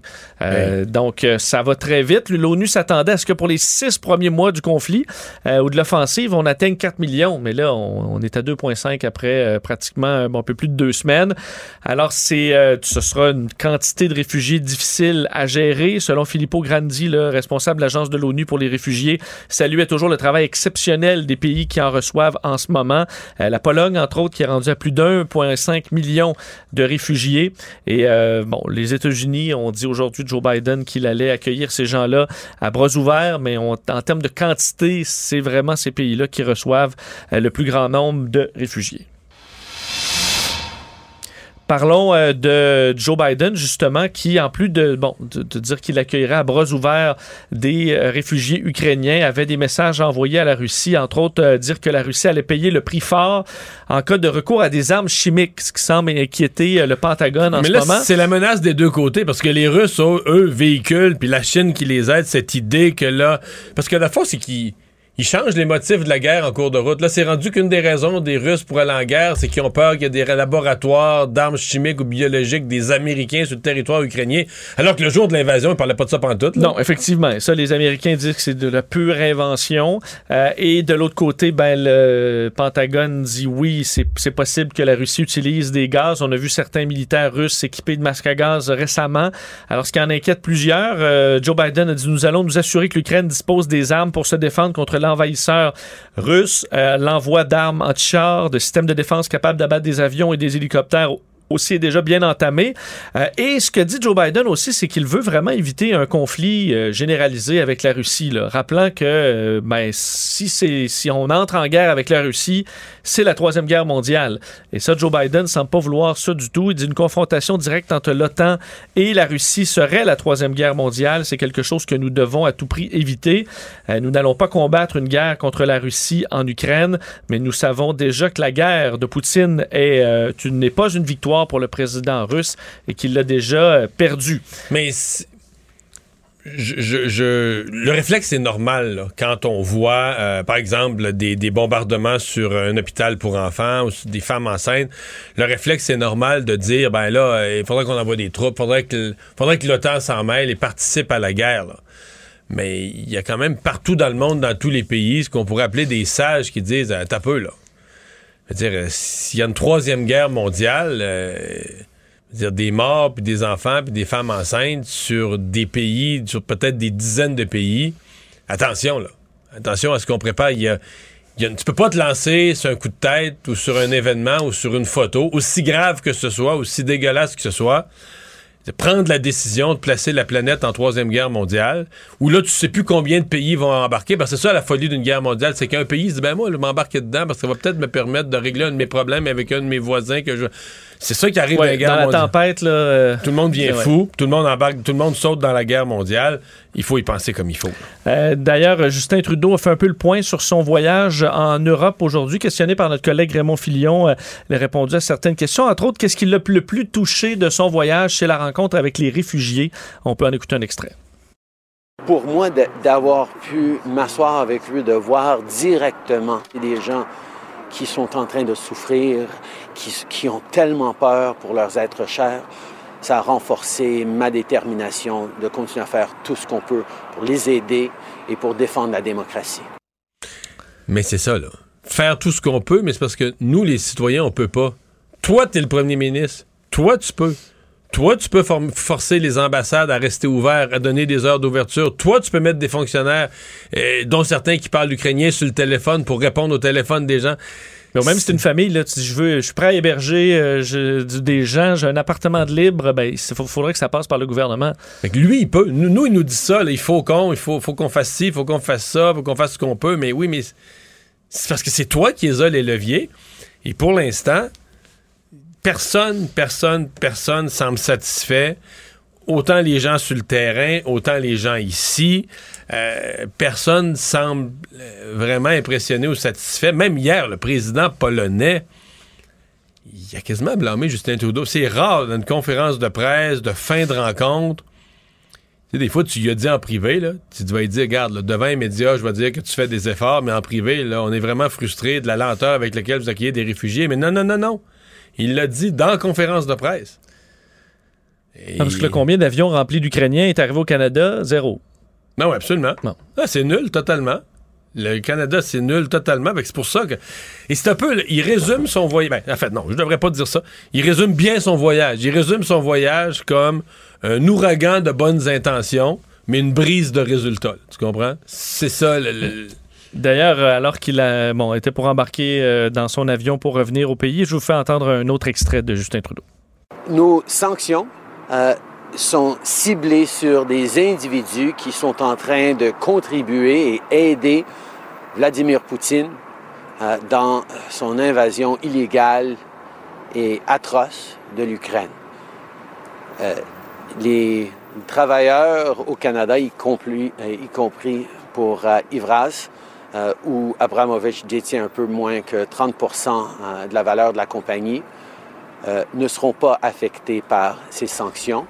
Donc, faisait référence à cette nouvelle série euh, de sanctions et d'oligarques ciblés, entre autres Roman Abramovich. Donc, on, Ouais. des Ça, c'est une, grosse, ça, c'est une grosse décision ce matin, quand même. Ça, je- je- peut-être, c'est peut-être sa plus grosse annonce de voyage en Europe, En finalement. même temps, il n'y avait pas beaucoup de choix. Là. Les, je veux dire, les, les gens qui l'ont dans leur cours, Abramovich, euh, euh, ils l'ont ils l'ont sanctionné Les Britanniques, déjà entre plus tôt, avec, au point où ça affecte l'équipe de soccer super populaire Chelsea. Euh, donc là, à un moment donné, il, fa- il fallait, fallait aller de l'avant. Mais la compagnie Ezras, là, dont il parle, fournit entre autres, pour Trans Mountain. Oui, et là, ben, l'entreprise va continuer de fonctionner. Il faut dire qu'il a à peu près le tiers des parts de Evraz North America qui est en Russie, mais aussi aux États-Unis au Canada. Donc l'entreprise va pouvoir continuer d'opérer, mais euh, Abramovich, lui, euh, ne, lui ne, pourra plus participer à ça. Il sera, sera isolé. Alors, nouvelle série euh, d'oligarques qui ont été ciblés par Justin Trudeau et aussi euh, des couples d'Ottawa annoncés avec les institutions scientifiques russes. On sait qu'il y a des milliers de scientifiques russes qui avaient dénoncé euh, cette invasion de l'Ukraine dans les derniers jours. Et euh, bien là, on va cibler d'ailleurs uniquement les institutions russes, mais pas les scientifiques russes. Le ministère de l'Innovation, des Sciences et du Développement économique a tenu, à préciser que les organisations russes allaient être coupées euh, des, euh, des recherches en ce moment, mais que le travail des chercheurs avec des spécialistes russes allait être encore permis. On veut que toutes les, les recherches financées par le gouvernement limitent au maximum leurs travaux avec la Russie. Et on va subventionner des étudiants ukrainiens qui ont vu leur euh, recherche être bouleversée par la guerre en ce moment, des jeunes, qui, des étudiants, entre autres universitaires, au, au doctorat, postdoctorat, la maîtrise, euh, qui travaillaient chez nous, qui doivent, repartir ou qui sont euh, coincés en Ukraine et autres. Là, ceux qui ont voit leur euh, recherche bouleversée auront des fonds pour pouvoir poursuivre leur recherche ici au Canada. Et ben, Joe Biden, pour revenir à lui, le G7, l'Union européenne annonçait l'exclusion de la Russie du régime normal de réciprocité. En fait, on exclut la Russie du commerce mondial. Le Canada, on avait déjà fait ça, nous, la semaine passée. Oui, avec ce qu'on appelle là, le, le- de mettre la nation la plus favorisée. Alors, c'est un critère là, montrant qu'on fait du commerce et tout va bien. Il faut dire que la liste américaine qui, qui- qui- de pays qui n'a pas cette, euh, cette, euh, disons, cette coche-là, euh, c'était Cuba et la Corée du Nord. Là, c'est maintenant Puis le Cuba, Canada, Corée le du Cana- Nord c'est ça. Puis et le, la Cana- Russie. le Canada, nous, on avait- on n'a pas Cuba, on avait juste la Corée du Nord. Là, on a maintenant la Corée du Nord et la Russie, Alors, parce que le Canada, on n'a jamais boycotté Cuba. Euh, on a également annoncé l'interdiction de l'importation de plusieurs secteurs de l'économie russe, produits de la mer, la vodka, les diamants. Euh, le département du commerce qui a annoncé l'interdiction des exportations de produits de luxe, bijoux, voitures, vêtements, antiquités à destination de la Russie et du Bélarus. Euh, la secrétaire américaine au commerce, Gina Raimondo, qui disait Nous ne permettrons pas à Poutine et ses amis de continuer à vivre dans l'opulence tout en causant d'énormes souffrances dans toute l'Europe de l'Est. Alors, ils ne pourront plus acheter de ces euh, produits de grand luxe. Tout savoir en 24 minutes. Meilleure nouvelle, celle-là, après 10 ans de détention, le blogueur Raif Badawi, blogueur saoudien qui avait été emprisonné en 2012 pour avoir critiqué les autorités religieuses de son pays, euh, a été libéré dans les dernières heures. Lui qui avait été condamné à 10 ans de prison à 1000 coups de fouet, euh, qui était devenu une 50 coups de fouet en janvier 2015. On parlait de guerre médiévale, on est dans les conséquences euh, du genre en ce moment. Sa femme, Ensaf Haidar et Amnesty International, qui ont les deux confirmé qu'il était bel et bien sorti de prison. Euh, Mais il n'est pas si facile à rejoindre parce qu'il n'y a pas le droit, dans ces conditions de remise en liberté, il n'y a pas le droit à un cellulaire. Ouais, euh, ça d'ailleurs, ce sera un peu le prochain problème. Quand même un problème de régler. Il est libre, mais il est libre à l'intérieur de l'Arabie Saoudite. Euh, il est interdit de sortir du pays, interdit de passeport pour 10 ans, interdit de communiquer sur les réseaux sociaux, interdit d'avoir en sa possession un téléphone cellulaire. Euh, Tout ça parce qu'il a critiqué le régime. Oui, il y a 10 ans. Là. Euh, donc, une situation, on parlait des régimes euh, oppressifs, là, et euh, en termes d'équipes de sport, d'événements sportifs, l'Arabie Saoudite, ils en font de plus en plus et on les laisse faire. C'est peut-être un autre, un autre dossier. Sa femme, Ensaf Haidar, était quand même très émue par cette nouvelle-là, très heureuse, avait peu de mots d'ailleurs, semblait être un peu submergée par l'émotion. Je vous fais entendre un court extrait d'une de ses réactions aujourd'hui. 11 ans maintenant pour moi, attendais ce moment. C'était surprise pour moi. C'est des belles surprises, ça fait des ans. Je suis vraiment contente, je suis vraiment soulagée. je suis- Surtout mais, mais oui, mais juste et que je comprends son émotion, mais à mon avis, ils vont être vite plongés dans un dilemme là, parce que là, il est sorti de prison, donc elle pourrait le voir. Mais est-ce qu'elle elle veut vraiment puis et ses enfants? Mais toi, tu irais-tu en Arabie Saoudite avec tes enfants? C'était la conjointe de Raif Sachant qu'à la moindre affaire, euh, ils peuvent te dire Ah, ah quand on tu, connais, quand tu connais le système, son service policier, sa justice, avec ce qu'ils viennent de vivre, ou est-ce que tu attends les 10 ans que lui puisse sortir du pays? Ou est-ce que. euh, ben là, je pense que ce qui, pour, le court terme, je pense qu'il va arriver, c'est qu'Amnesty International et les services diplomatiques canadiens vont essayer de faire. euh, parce que là, il est sorti de prison. Ils vont essayer de dire à l'Arabie Saoudite arrêtez de niaiser, là, donnez-y un passeport, envoyez-nous, là au Canada, vous ne le reverrez plus jamais. là. tu comprends? Il, il va s'en venir vivre à Sherbrooke. Sauf qu'ils veulent pas qu'il devienne un personnage euh, médiatisé, anti Mondialement, ouais, et compagnie. Euh, je suppose que c'est ce qui inquiète le régime en ce moment, surtout que lui devait être libéré le 28 février. Et là, on, on est le 11 mars. Alors imaginez-vous la Déjà? famille qui se demandait, mais là, il est supposé être libre. Pourquoi il n'est pas libéré? Amnesty International qui avait fait des pressions aussi. Alors on, on semble avoir étiré sa pas- peine un peu. Ça arrive pas au Canada, ça. hein? Même pour meurtre, pour viol, pour n'importe quoi, que tu, pars- tu sors après ta date, là? Non, je pense que ça arrive pas souvent. Ici, Même à la quand, date, ici, quand euh, t'as fait le tiers de ta peine, là, on commence à penser que c'est beaucoup, là. Alors, euh, bon, c'est quand même au moins une première une étape Mais très non. positive euh, dans son dossier. Tempête de neige qui va frapper ouais, le Québec euh, dans les prochaines heures. Euh, Peut-être que déjà vous voyez les flocons tomber depuis quelques heures, mais ça va vraiment s'intensifier là, Euh, parce que entre autres à Montréal, depuis euh, bon autour de 18 heures euh, vendredi soir, on va commencer à avoir un peu plus de neige Euh, et au total pour Montréal 10 à 15 cm. Mais ailleurs ou en province, ce sera des quantités de neige beaucoup plus importantes. Estrie, Bas-Saint-Laurent, Québec, Sept-Îles, euh, ça là et l'est du Québec, c'est jusqu'à 35 cm avec des vents très importants, jusqu'à 90 km/h. Alors, de la poudrerie, conditions très difficiles. Ça pourrait être mélangé, là, entre autres, pour l'Outaouais, euh, Montérégie, Mauricie, Montréal, de pluie verglaçante euh, par moment. Alors, un, un autre cocktail de pluie, là, météo. Est-ce que tu te portes garant que ce soit la dernière tempête de l'hiver ou, ou tu te mouilles pas à ce Je point, me là? mouille pas, mais j'espère que oui. Sinon, les marmottes, euh, Ouais. on va les envoyer. Parce euh, que là, on est proche d'être écœuré de l'hiver. Oui, proche, très- proche, proche, proche, proche. Les petits paysages hivernaux, ça ne nous amène plus d'émotion. hein. Non, ça va, là. Non, mais il y a le changement d'heure. Rappelez, là, de samedi, dans la nuit de samedi à dimanche, on va donc euh, avancer l'heure et euh, ça permettra d'avoir de la luminosité en soirée. On va gagner une heure de clarté le soir. Ça, ça fait plaisir à plusieurs. Quelques-uns qui préfèrent euh, le matin, mais c'est pas mon cas. Hein? Bon, voilà. Ça fait deux ans. Euh, deux ans euh, vendredi, le, en- en- vendredi, le 11 mars 2020, euh, la pandémie était déclarée. Fait, la pandémie arrivait chez nous. On allait commencer euh, les points de presse, la fermeture du Québec et compagnie. Euh, des souvenirs douloureux alors qu'on se retrouve 14 000 décès plus tard au Québec dans une situation en ce moment beaucoup plus favorable qu'à l'époque. Mais aujourd'hui, euh, c'était devoir de mémoire selon François Legault qui a publié une lettre aux Québécois disant il y a deux ans, jour pour jour, on basculait tous ensemble dans un autre monde. L'Organisation mondiale de la santé déclarait que la propagation d'un nouveau coronavirus avait atteint le stade de la pandémie. Elle dit qu'il se souviendra toute sa vie de ses premières semaines, des points de presse quotidiens pour informer les Québécois, des longues journées, des longues nuits passées à se demander si on prenait les bonnes décisions. Euh, parlant des héros qui se sont distingués, nos travailleurs de la santé, euh, qui ont fait preuve, selon lui, d'un courage immense. Ces femmes, ces hommes méritent toute notre reconnaissance. Euh, et hommage aux disparus, disant le virus s'en est pris aux personnes les plus vulnérables, en particulier à nos aînés qui ont bâti le Québec. Euh, cette journée est consacrée à leur mémoire et aussi à leurs proches qui continuent de souffrir de leur absence. C'est pour eux que tous les 11 mars, le, le peuple québécois se souviendra. Euh, et je voyais tantôt, euh, bon, LCN, on repassait ses le premier point de presse où on annonçait la fermeture d'école. Mais euh, c'est quand on repense à ça, il y a deux ans, là, j'ai plein, plein, plein de souvenirs. D'abord, c'est sûr qu'il y avait un certain désarroi. là. On avait, je n'avais jamais imaginé là, fermer les écoles, fermer les restaurants, fermer les magasins. Tu sais, à chaque jour, puis ça arrêtait pas. Puis là, je me souviens, les, les alarmes sur nos cellulaires, parce que, tu sais, je pense tous les gens comme nous qui travaillent en actualité, on a la euh, CNN, TVA, Ouais. le Devoir, tu sais, on a toutes les alertes.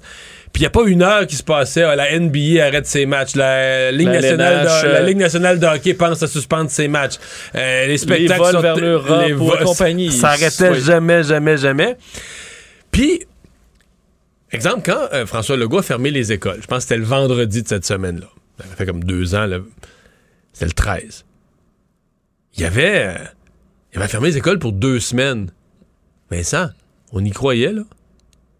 C'est comme deux, trois jours après, au début de la semaine, souviens-toi, au début de la semaine d'après, on a commencé dans des émissions comme nous autres à dire Ouais, mais on est-tu bien sûr là, que Ouais, dans deux deux, semaines, semaines, euh, ouais, ça va pas se prolonger? Ah, d'après moi, ça va se prolonger.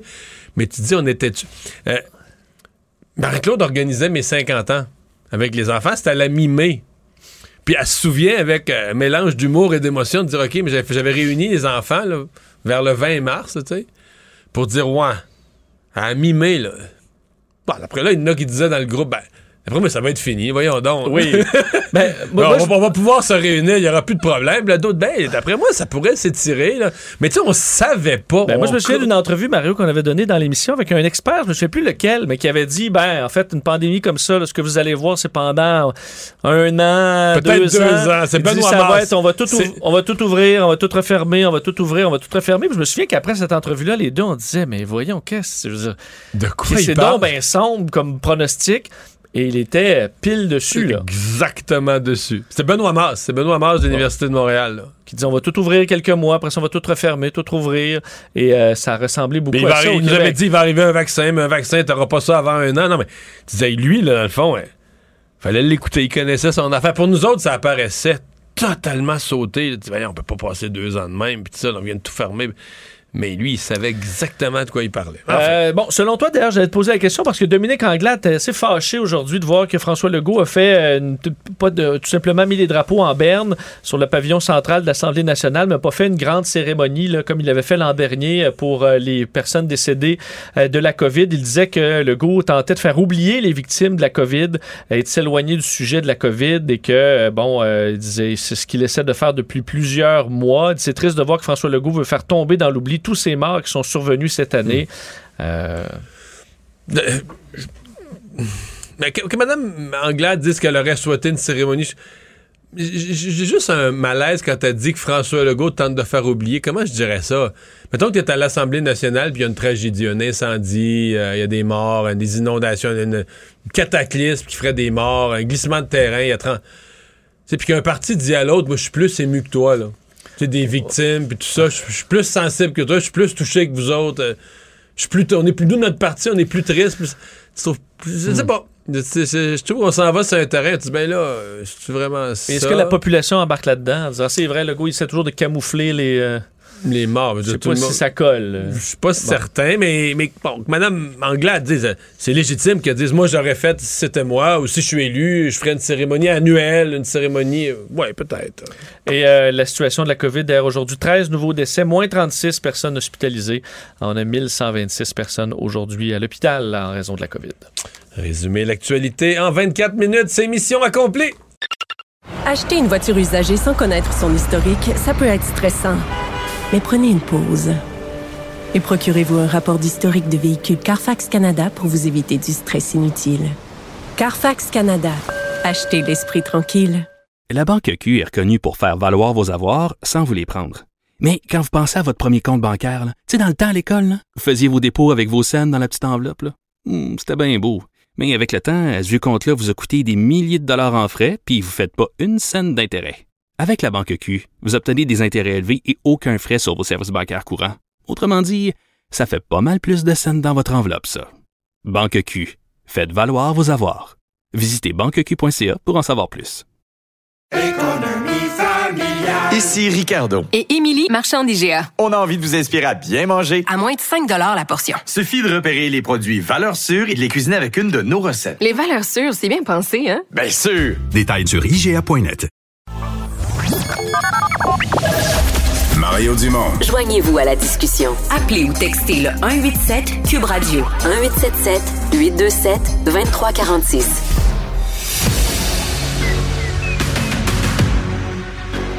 Emmanuel Latraverse. J'ai pas de problème philosophique avec ça. Mario Dumont. Est-ce que je peux me permettre une autre réflexion? La rencontre. Ça passe comme une lettre à la poste. Et il se retrouve à enfoncer des portes ouvertes. là. La rencontre La Traverse Dumont. Emmanuel à travers se joint Mario Dumont et moi. Bonjour Emmanuel. Bonjour. Bonjour. Justin Trudeau est embarqué dans son avion, euh, revient au pays après ce voyage en Europe. On a beaucoup euh, parlé de la question euh, ukrainienne. Est-ce que ses homologues des pays européens vont se dire Hey, on s'ennuie de M. Trudeau, hein? on a hâte qu'il revienne ou pas? Non, je pense pas. Non.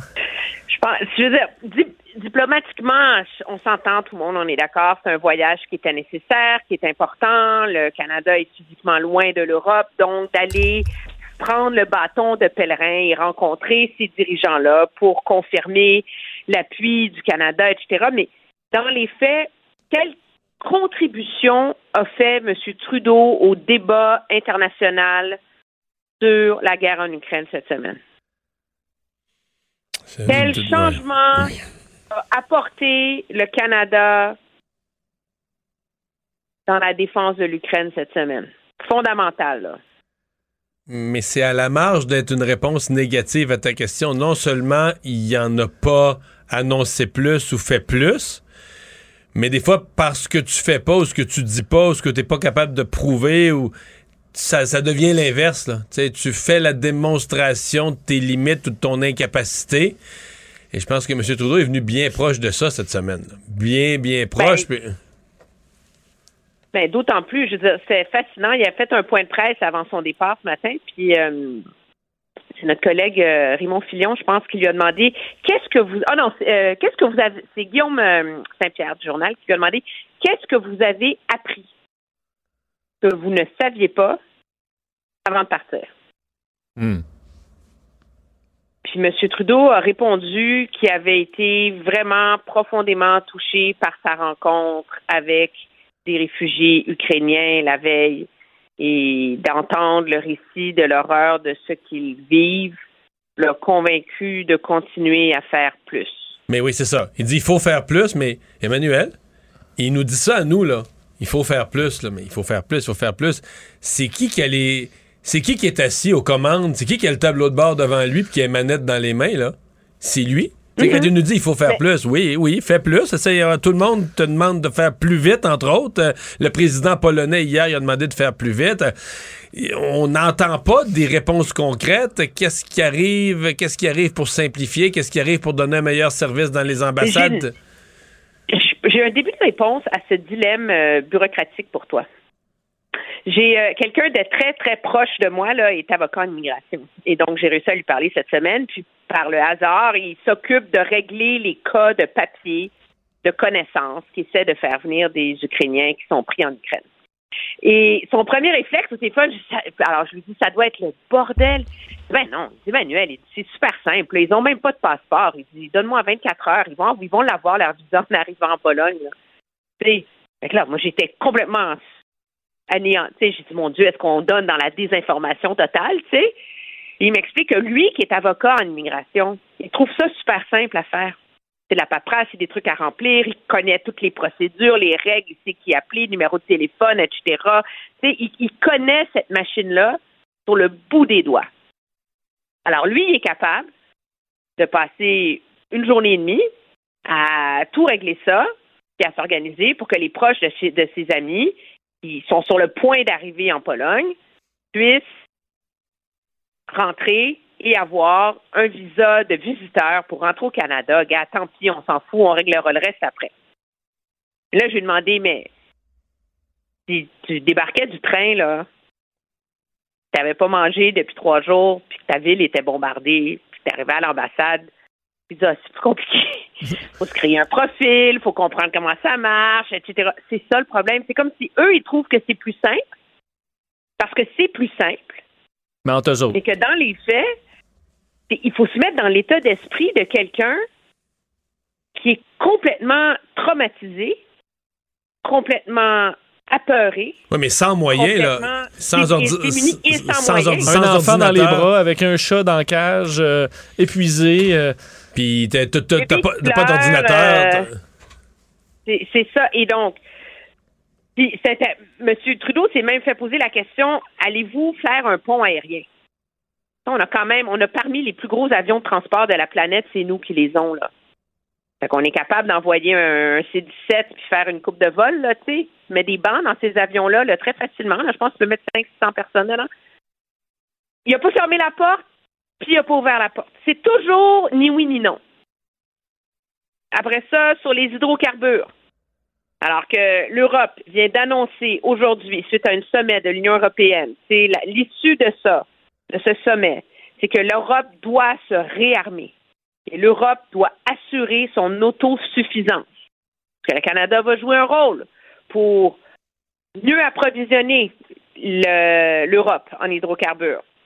Nous n'avons pas les infrastructures pour le faire maintenant, d'accord? Et est-ce que, mais est-ce que vous, il faut se doter de ces infrastructures? Ça fait partie d'une réflexion importante que nous aurons à laquelle il faut allier la lutte contre les changements climatiques et nous allons y réfléchir. Encore là, c'est quoi la réponse? C'est ni oui ni non. Alors, c'est le Ouais. voyage, ni oui ni non. Parce que même pour les avions, on peut prendre des avions commerciaux euh, nolisés, euh, même pas besoin de prendre des C-17, ça se fait, euh, des compagnies qui ont des avions de libre en ce moment, il n'y a pas de problème. euh, C'est ça, vrai, ça d'ailleurs, je me complique la vie. ça semble Non, mais c'est c'est vraiment, là, c'est un voyage où à chaque jour, pour moi, là, ça a été de l'incapacité, de l'impuissance. Tout à l'heure, j'ai dit, là, un, un ouragan de bonnes intentions, mais une brise de résultats. Puis c'est vraiment ce que je pense. Puis je trouve que c'est une semaine qui était critique. Puis parce que euh, la semaine passée, la semaine, le Canada avait montré de la détermination, avait envoyé rapidement changé d'idée, a dit non, il faut envoyer des, des armes à l'Ukraine. On a mais cette semaine, en allant en Europe, il y a sûrement. En fait, y ça, a fait ça a eu l'effet inverse. Plutôt que de montrer une détermination du Canada, ça a comme. Ça a comme mis au grand jour la faiblesse de la position canadienne. Mais il y a une chose de remarquable qu'on va retenir de ce voyage-là. Les photos.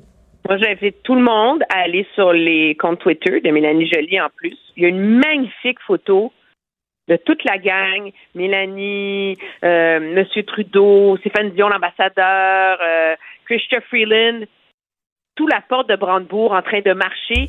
C'est comme le Abbey Road de la guerre en Ukraine. Mais c'est- ça parle déjà de quelque chose, de mettre autant d'importance à faire de belles photos, dont certaines où M. Trudeau est tout sourire, quand un voyage qui a été commandé par la guerre et l'horreur. C'est- déjà, euh, à mon avis, c'est déjà le début du, du problème. Hey, merci Emmanuel, bonne fin de semaine. Très bien, au Au revoir.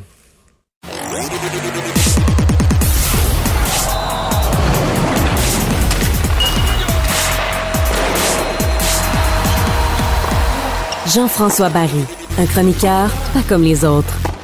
Salut Jean-François.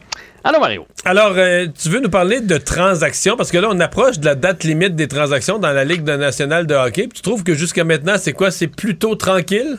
Ben, c'est très tranquille. Puis là, je me sentais coupable parce que je vous avais dit le Canadien joue pas beaucoup cette semaine, mais il va se passer de quoi? Il va se passer des transactions chez le Canadien et dans la Ligue nationale de hockey. Puis je te dirais, la majorité des gens qui, des experts là, plus branchés que moi qui suivent le hockey s'attendaient à ça aussi. Mais là, à force de, à force de lire, d'essayer de comprendre pourquoi il n'y a pas de transaction, parce que je vous dirais qu'à part la transaction de Toffoli, dans toute la Ligue nationale, il s'est rien passé de majeur. C'est quoi la date limite? C'est-tu jeudi, vendredi prochain? C'est lundi prochain. Donc, il reste 10 jours exactement. Il reste 21. 10 jours, il reste deux fins de semaine. OK. Ouais. Mais là, la raison est quand même assez simple. C'est que les, les équipes n'ont pas de place sur la masse salariale. Si tu regardes les bonnes équipes, là, parce qu'évidemment, les, les- les mauvaises équipes, ils vont pas transiger pour aller chercher, exemple, un Ben Charrot. Fait que si tu penses à l'Avalanche du Colorado, il leur reste 773 000 sur, le- sur leur masse salariale. Les Blues de Saint-Louis sont, sont dans le moins. Ils peuvent même pas bouger. Ils doivent faire du, du re- remaniement de, de personnel. Euh, puis là, je pourrais me promener dans toutes les équipes. Les Panthers de la Floride, une bonne équipe cette année, 500 000, c'est ce qui leur reste comme, comme, euh, comme espace sur le plafond salarial. Et, et c'est comme ça. Donc, les aspirants, les aspirants à la Coupe Stanley et ont beau réfléchir à renforcer leur équipe, aller chercher les pièces manquantes pour arriver à la Coupe, ils n'ont pas de place à ma salariale, sur le plafond Ben, c'est en salarial. plein ça. C'est en plein ça. Et là, probablement que ce qu'ils essaient de faire, c'est ben, je, je vais te prendre Charrot, puis prends-moi ce contrat-là, tu sais, pour qu'on puisse réussir à faire une transaction. Mais le Canadien, Canadien veut pas faire Ben, ce des genre gros- de transaction-là. Des, des gros salariés, des gros contrats pour des joueurs qui font pas grand-chose, je pense qu'on est correct. On est Ben, correct à Montréal. là. On est déjà, on est Ben, servi. La majorité des équipes veulent pas faire ça. Puis à Montréal, en plus, hey, on parle, on paye encore Carl, voyons, Carl Osner sur notre masse salariale. On C'est paye c'est chez quatre par Wedburn. année, ça, Osner? Ouais, là, c'est rendu à Ok. 700 000 là, parce que ça diminue à Ah chaque ouais, année. Mais. Mais je veux dire, plus Weber, plus Price. T'sais, on n'a pas le, le luxe de prendre ça. Puis il y a plusieurs équipes qui sont dans cette situation-là à travers la Ligue nationale. Fait que ça, c'est la première des choses qui crée euh, une difficulté de, de faire des transactions. ça, excuse-moi, est-ce que c'est dû à la pandémie? Parce que, euh, tu sais, la, la- la masse salariale des équipes, c'est basé sur les revenus. Les revenus, c'est basé, bon, sur un ensemble de facteurs, dont les assistances. Donc, le fait que dans l'année pandémique, les équipes ont fait moins de revenus, est-ce que je suis correct dans ma logique ou c'est pas ça pendant en, tout? En fait, c'est en plein ça. C'est qu'il y a deux ans, il y a des équipes qui s'étaient commis sur de longs et lourds contrats. Puis des certains contrats qui se bonifiaient euh, avec le temps.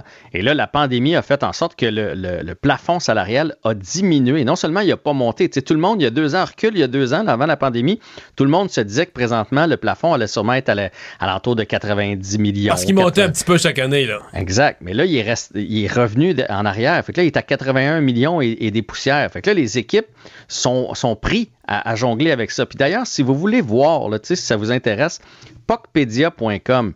C'est un site qui regroupe tout ça. là. Vous pouvez voir le détail de chacun des contrats, chacune des équipes, le nombre de, joueurs qui ont sous contrat, le nombre d'années qui restent, s'ils ont des clauses de non-mouvement, etc.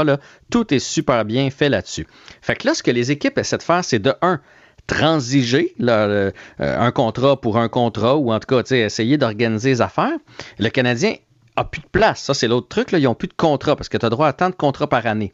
Alors là, ce qu'on essaie de faire, c'est d'attendre à la dernière paye. Parce que vous savez que les, les- les joueurs de la Ligue nationale sont payés 13 fois dans l'année. Donc, plus tu attends pour mettre un joueur sous contrat, ben moins il va compter dans ta masse salariale. Vous me suivez? Donc, on essaie d'attendre le plus tard possible pour faire notre transaction. Et l'autre chose qui pourrait jouer, c'est une blessure. Souvenez-vous, l'année passée, exemple, euh, euh, avec le Canadien, avec Price, ou encore avec le Lightning de Tampa Bay, avec Kucherov, qui était blessé. On est allé chercher des joueurs, mais c'est des salaires qui comptent plus en série. Donc, une équipe comme les Panthers, je dis n'importe quoi, Jonathan Huberdeau, en fin de semaine, se blesse. Hop! Il y a 10 millions qui quittent la masse salariale. Donc, on peut aller chercher un joueur et c'est un 10 millions. Huberdeau revient dans un mois à temps pour les séries et là, tout rentre dans l'ordre. Fait que c'est probablement pour ça que présentement, il n'y a rien qui se passe dans la Ligue nationale de hockey. Il y a quand même des rumeurs? Quand même des rumeurs pour, euh, pour le Canadien. Il y a Darren Dreger aujourd'hui qui a sorti que, comme quoi, euh, Yoel Armia a énormément, euh, le Canadien a énormément de coups de fil pour euh, faire son acquisition. Gros bonhomme, il y a eu de bonnes séries l'année passée. Les gens sont restés avec cette impression-là. Je serais parlable pour le laisser aller. lui.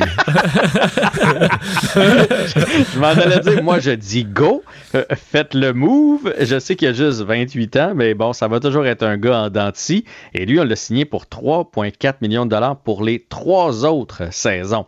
Fait qu'il faut, il faut laisser aller ce genre de joueur-là. Puis j'ai fait le petit calcul aujourd'hui parce que là, je sais que les, les partisans, là, on commence à aimer notre équipe. là. Ils, ils sont beaux, ils sont fins, ils, gagnent, c'est le fun. Anderson, d'ailleurs, aujourd'hui, qui a dit que lui, il veut pas quitter, il a signé à long terme ici que le Canadien, il veut rester, mais on n'a pas le choix de bouger parce que l'an prochain, là, sous contrat, Gallagher, Anderson, Drouin, Hoffman, Dvorak, Suzuki, Caulfield, Armia, Byron, Lekonen, Evans et Paling.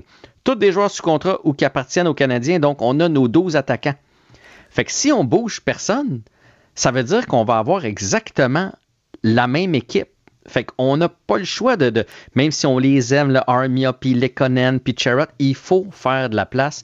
Il faut laisser aller des contrats. S'il y a une place où Marc Bergevin nous a mis un peu dans, dans la, dans, chenoute, c'est qu'on est l'équipe avec le plus de contrats à long terme de trois ans et plus dans toute la Ligue nationale de hockey. Fait qu'on va devoir trouver une solution pour passer des contrats, va avoir un peu de vent frais, un peu d'air frais dans cette équipe-là.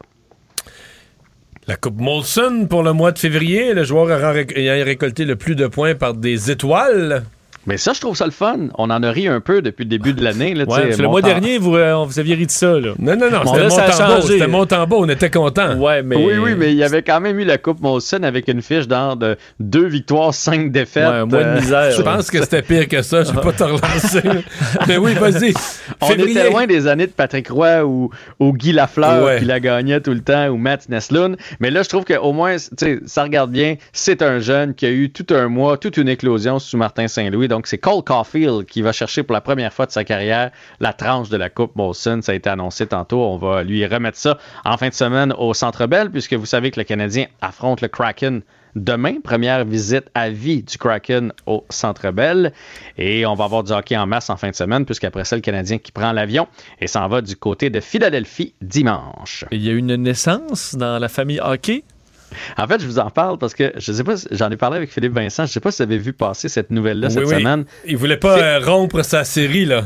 Phil Kessel a la troisième plus longue série dans l'histoire de la Ligue nationale pour le plus de matchs sans interruption, sans blessure, peu importe. Là. Euh, et, là, sa femme était sur le point d'accoucher. Fait que là, il a dit Hey, si je m'en vais euh, à l'accouchement de ma femme, je, vais briser ma séquence. Alors, on a organisé ça pour qu'il joue 30 secondes dans la partie. Et après ça, il est allé changer. Il a pris l'avion et il est allé au chevet de son épouse. Et euh, son épouse a maintenant donné naissance à Capri Kessel, qui est né. Et donc, alors, Phil Kessel a maintenant une nouvelle petite fille. Mais s'il était arrivé deux heures en retard là, pour, protéger sa sé- pour protéger sa séquence de match dans la Ligue nationale, là, il t'aurait eu une séquence de manger de la chenoute à la maison. avec sa femme et avec son enfant plus tard, là, tu sais, tu fais, t'étais où toi, papa? Ben écoute, papa avait une séquence derrière Ouais. Doug Jarvis. Ouais, d'après euh, moi, sa blonde lui aurait montré c'est quoi une vraie, une vraie, une vraie séquence? Une vraie séquence. là. Une séquence et une conséquence. Hey Jean-François, bonne fin de semaine. Bon week-end. Acheter une voiture usagée, ça peut être stressant, mais prenez une grande respiration. Et imaginez-vous avec un rapport d'historique de véhicule Carfax Canada qui peut vous signaler les accidents antérieurs, les rappels et plus encore. Carfax Canada. Achetez l'esprit tranquille. La Banque Q est reconnue pour faire valoir vos avoirs sans vous les prendre. Mais quand vous pensez à votre premier compte bancaire, tu sais, dans le temps à l'école, vous faisiez vos dépôts avec vos scènes dans la petite enveloppe. Hmm, C'était bien beau. Mais avec le temps, à ce compte-là vous a coûté des milliers de dollars en frais, puis vous ne faites pas une scène d'intérêt. Avec la Banque Q, vous obtenez des intérêts élevés et aucun frais sur vos services bancaires courants. Autrement dit, ça fait pas mal plus de scènes dans votre enveloppe, ça. Banque Q. Faites valoir vos avoirs. Visitez banqueq.ca pour en savoir plus. Ici Ricardo. Et Émilie, marchand d'IGA. On a envie de vous inspirer à bien manger. À moins de 5 la portion. Suffit de repérer les produits valeurs sûres et de les cuisiner avec une de nos recettes. Les valeurs sûres, c'est bien pensé, hein? Bien sûr! Détails sur IGA.net. Il analyse la politique, il sépare les faits des rumeurs. Mario Dumont. Cube, Cube Radio. Cube Radio. Cube Radio. En direct à LCN. On joint Mario Dumont euh, maintenant dans son studio de, de Cube. Euh, Mario, on va parler d'abord de, de ce sondage léger sur les intentions de vote au Québec, là, la, la CAQ qui a freiné cette dégringolade. Mais pour les libéraux de Mme Anglade, là, les, les voyants, c'est le cas de le dire, sont rouges vifs, là, descendent de 13 points par rapport au mois dernier chez, chez les non-francophones.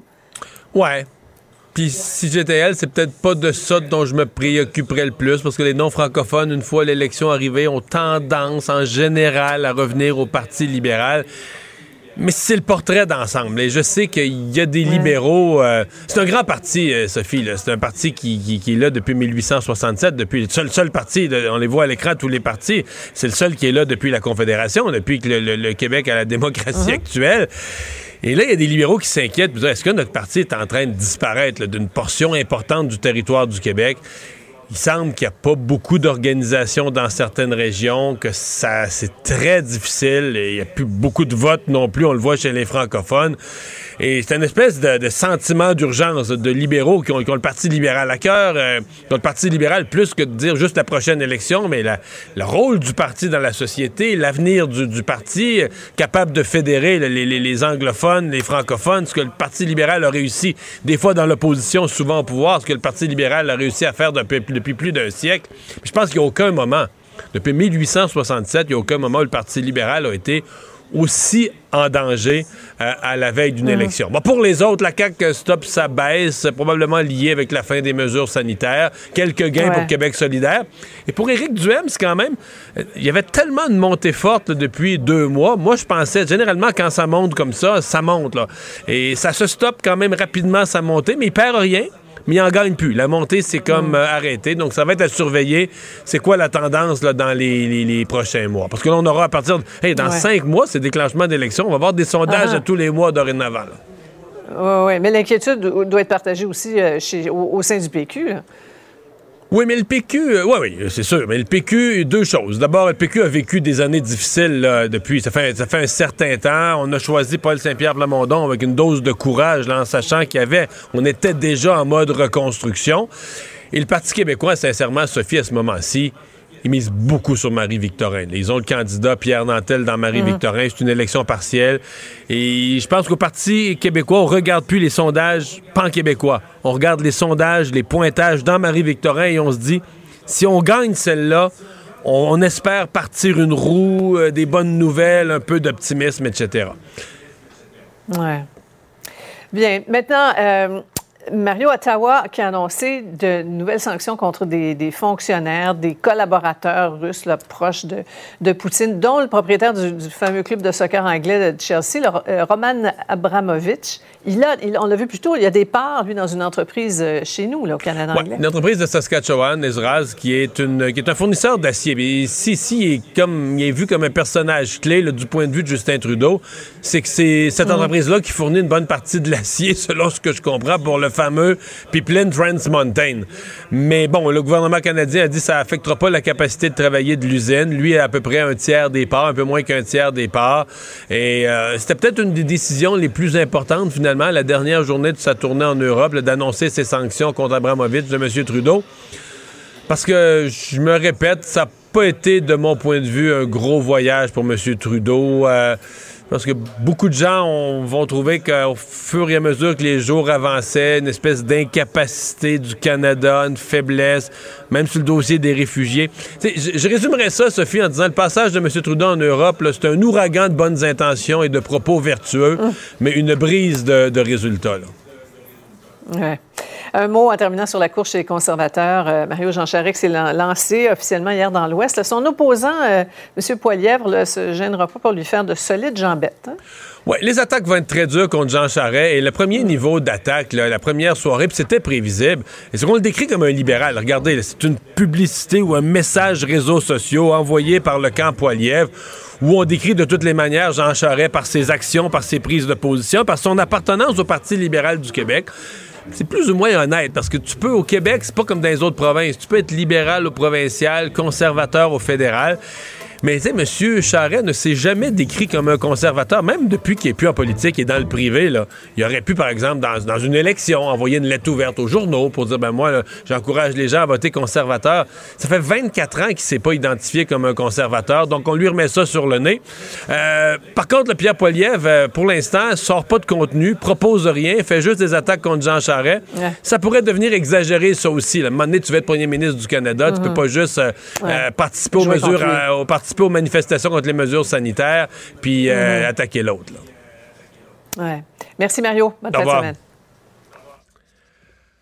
Alors Vincent, dans les choses qu'on surveille, ben on a, c'est quand même assez rare, hein, on a un prisonnier en cavale et qui a quitté non pas la prison mais l'hôpital. Oui, une histoire assez particulière aujourd'hui. Donc, en avant-midi à Montréal, à l'hôpital du Sacré-Cœur, vers 10h30, un homme qui était là, un détenu, qui était sous la surveillance d'agents correctionnels. Donc, des fois, il y a des visites à l'hôpital pour raisons médicales. Euh, il s'est sauvé. Il s'appelle Gaétan Campo. Il a 49 ans. A réussi à voler le manteau d'une préposée dont les clés de son véhicule étaient dans une des poches. Parti. Il a, il a pris le véhicule et euh, il s'est poussé. euh, Un des défis, c'est qu'il a trouvé le véhicule. Parce que moi, je, je connais cet hôpital-là. Je suis allé à un certain nombre de reprises visiter des gens. C'est immense. là. Le stationnement, il est encore en trois parties. puis- Ouais, ben, je suppose que tu pèses sur. euh, Ouais, c'est ça. euh, ça. Ça sonne. T'entends débarrer à quelque part. là. De sorte que là, la police recherche présentement un véhicule utilitaire sport de marque Kia Sportage gris immatriculé E E93 TLP. Euh, et on l'a pas toujours, euh, on l'a pas retrouvé. Rassurez-vous, c'est pas euh, écoute, un meurtrier en série là, c'est euh, un homme incarcéré pour vol qualifié et port d'armes. Alors ça peut quand même faut être euh, vigilant, mais euh, assurément qu'il y a beaucoup de policiers sur ce dossier en ce moment. Il faudra savoir comment il a pu sauver. Est-ce que, écoute, les agents correctionnels ont, ont baissé leur garde? On verra. Mais Gaétan Campo est activement recherché en ce moment. Et euh, ah, on surveille, on salue notre euh, collègue recherchiste, Fred McCall. Frédéric McCall qui euh, quitte Kid, Ra- Radio pour d'autres cieux. On te souhaite la meilleure des chances, qui était là à la recherche toute la semaine. Merci. Merci à Achille à la mise en onde. Merci à vous, le public, d'avoir été là. Et on va se retrouver lundi. Soyez prudents dans la tempête. Si vous avez des déplacements qui sont obligatoires, faites-les prudemment. À lundi, c'est Sophie Durocher qui s'en vient. Cube Radio.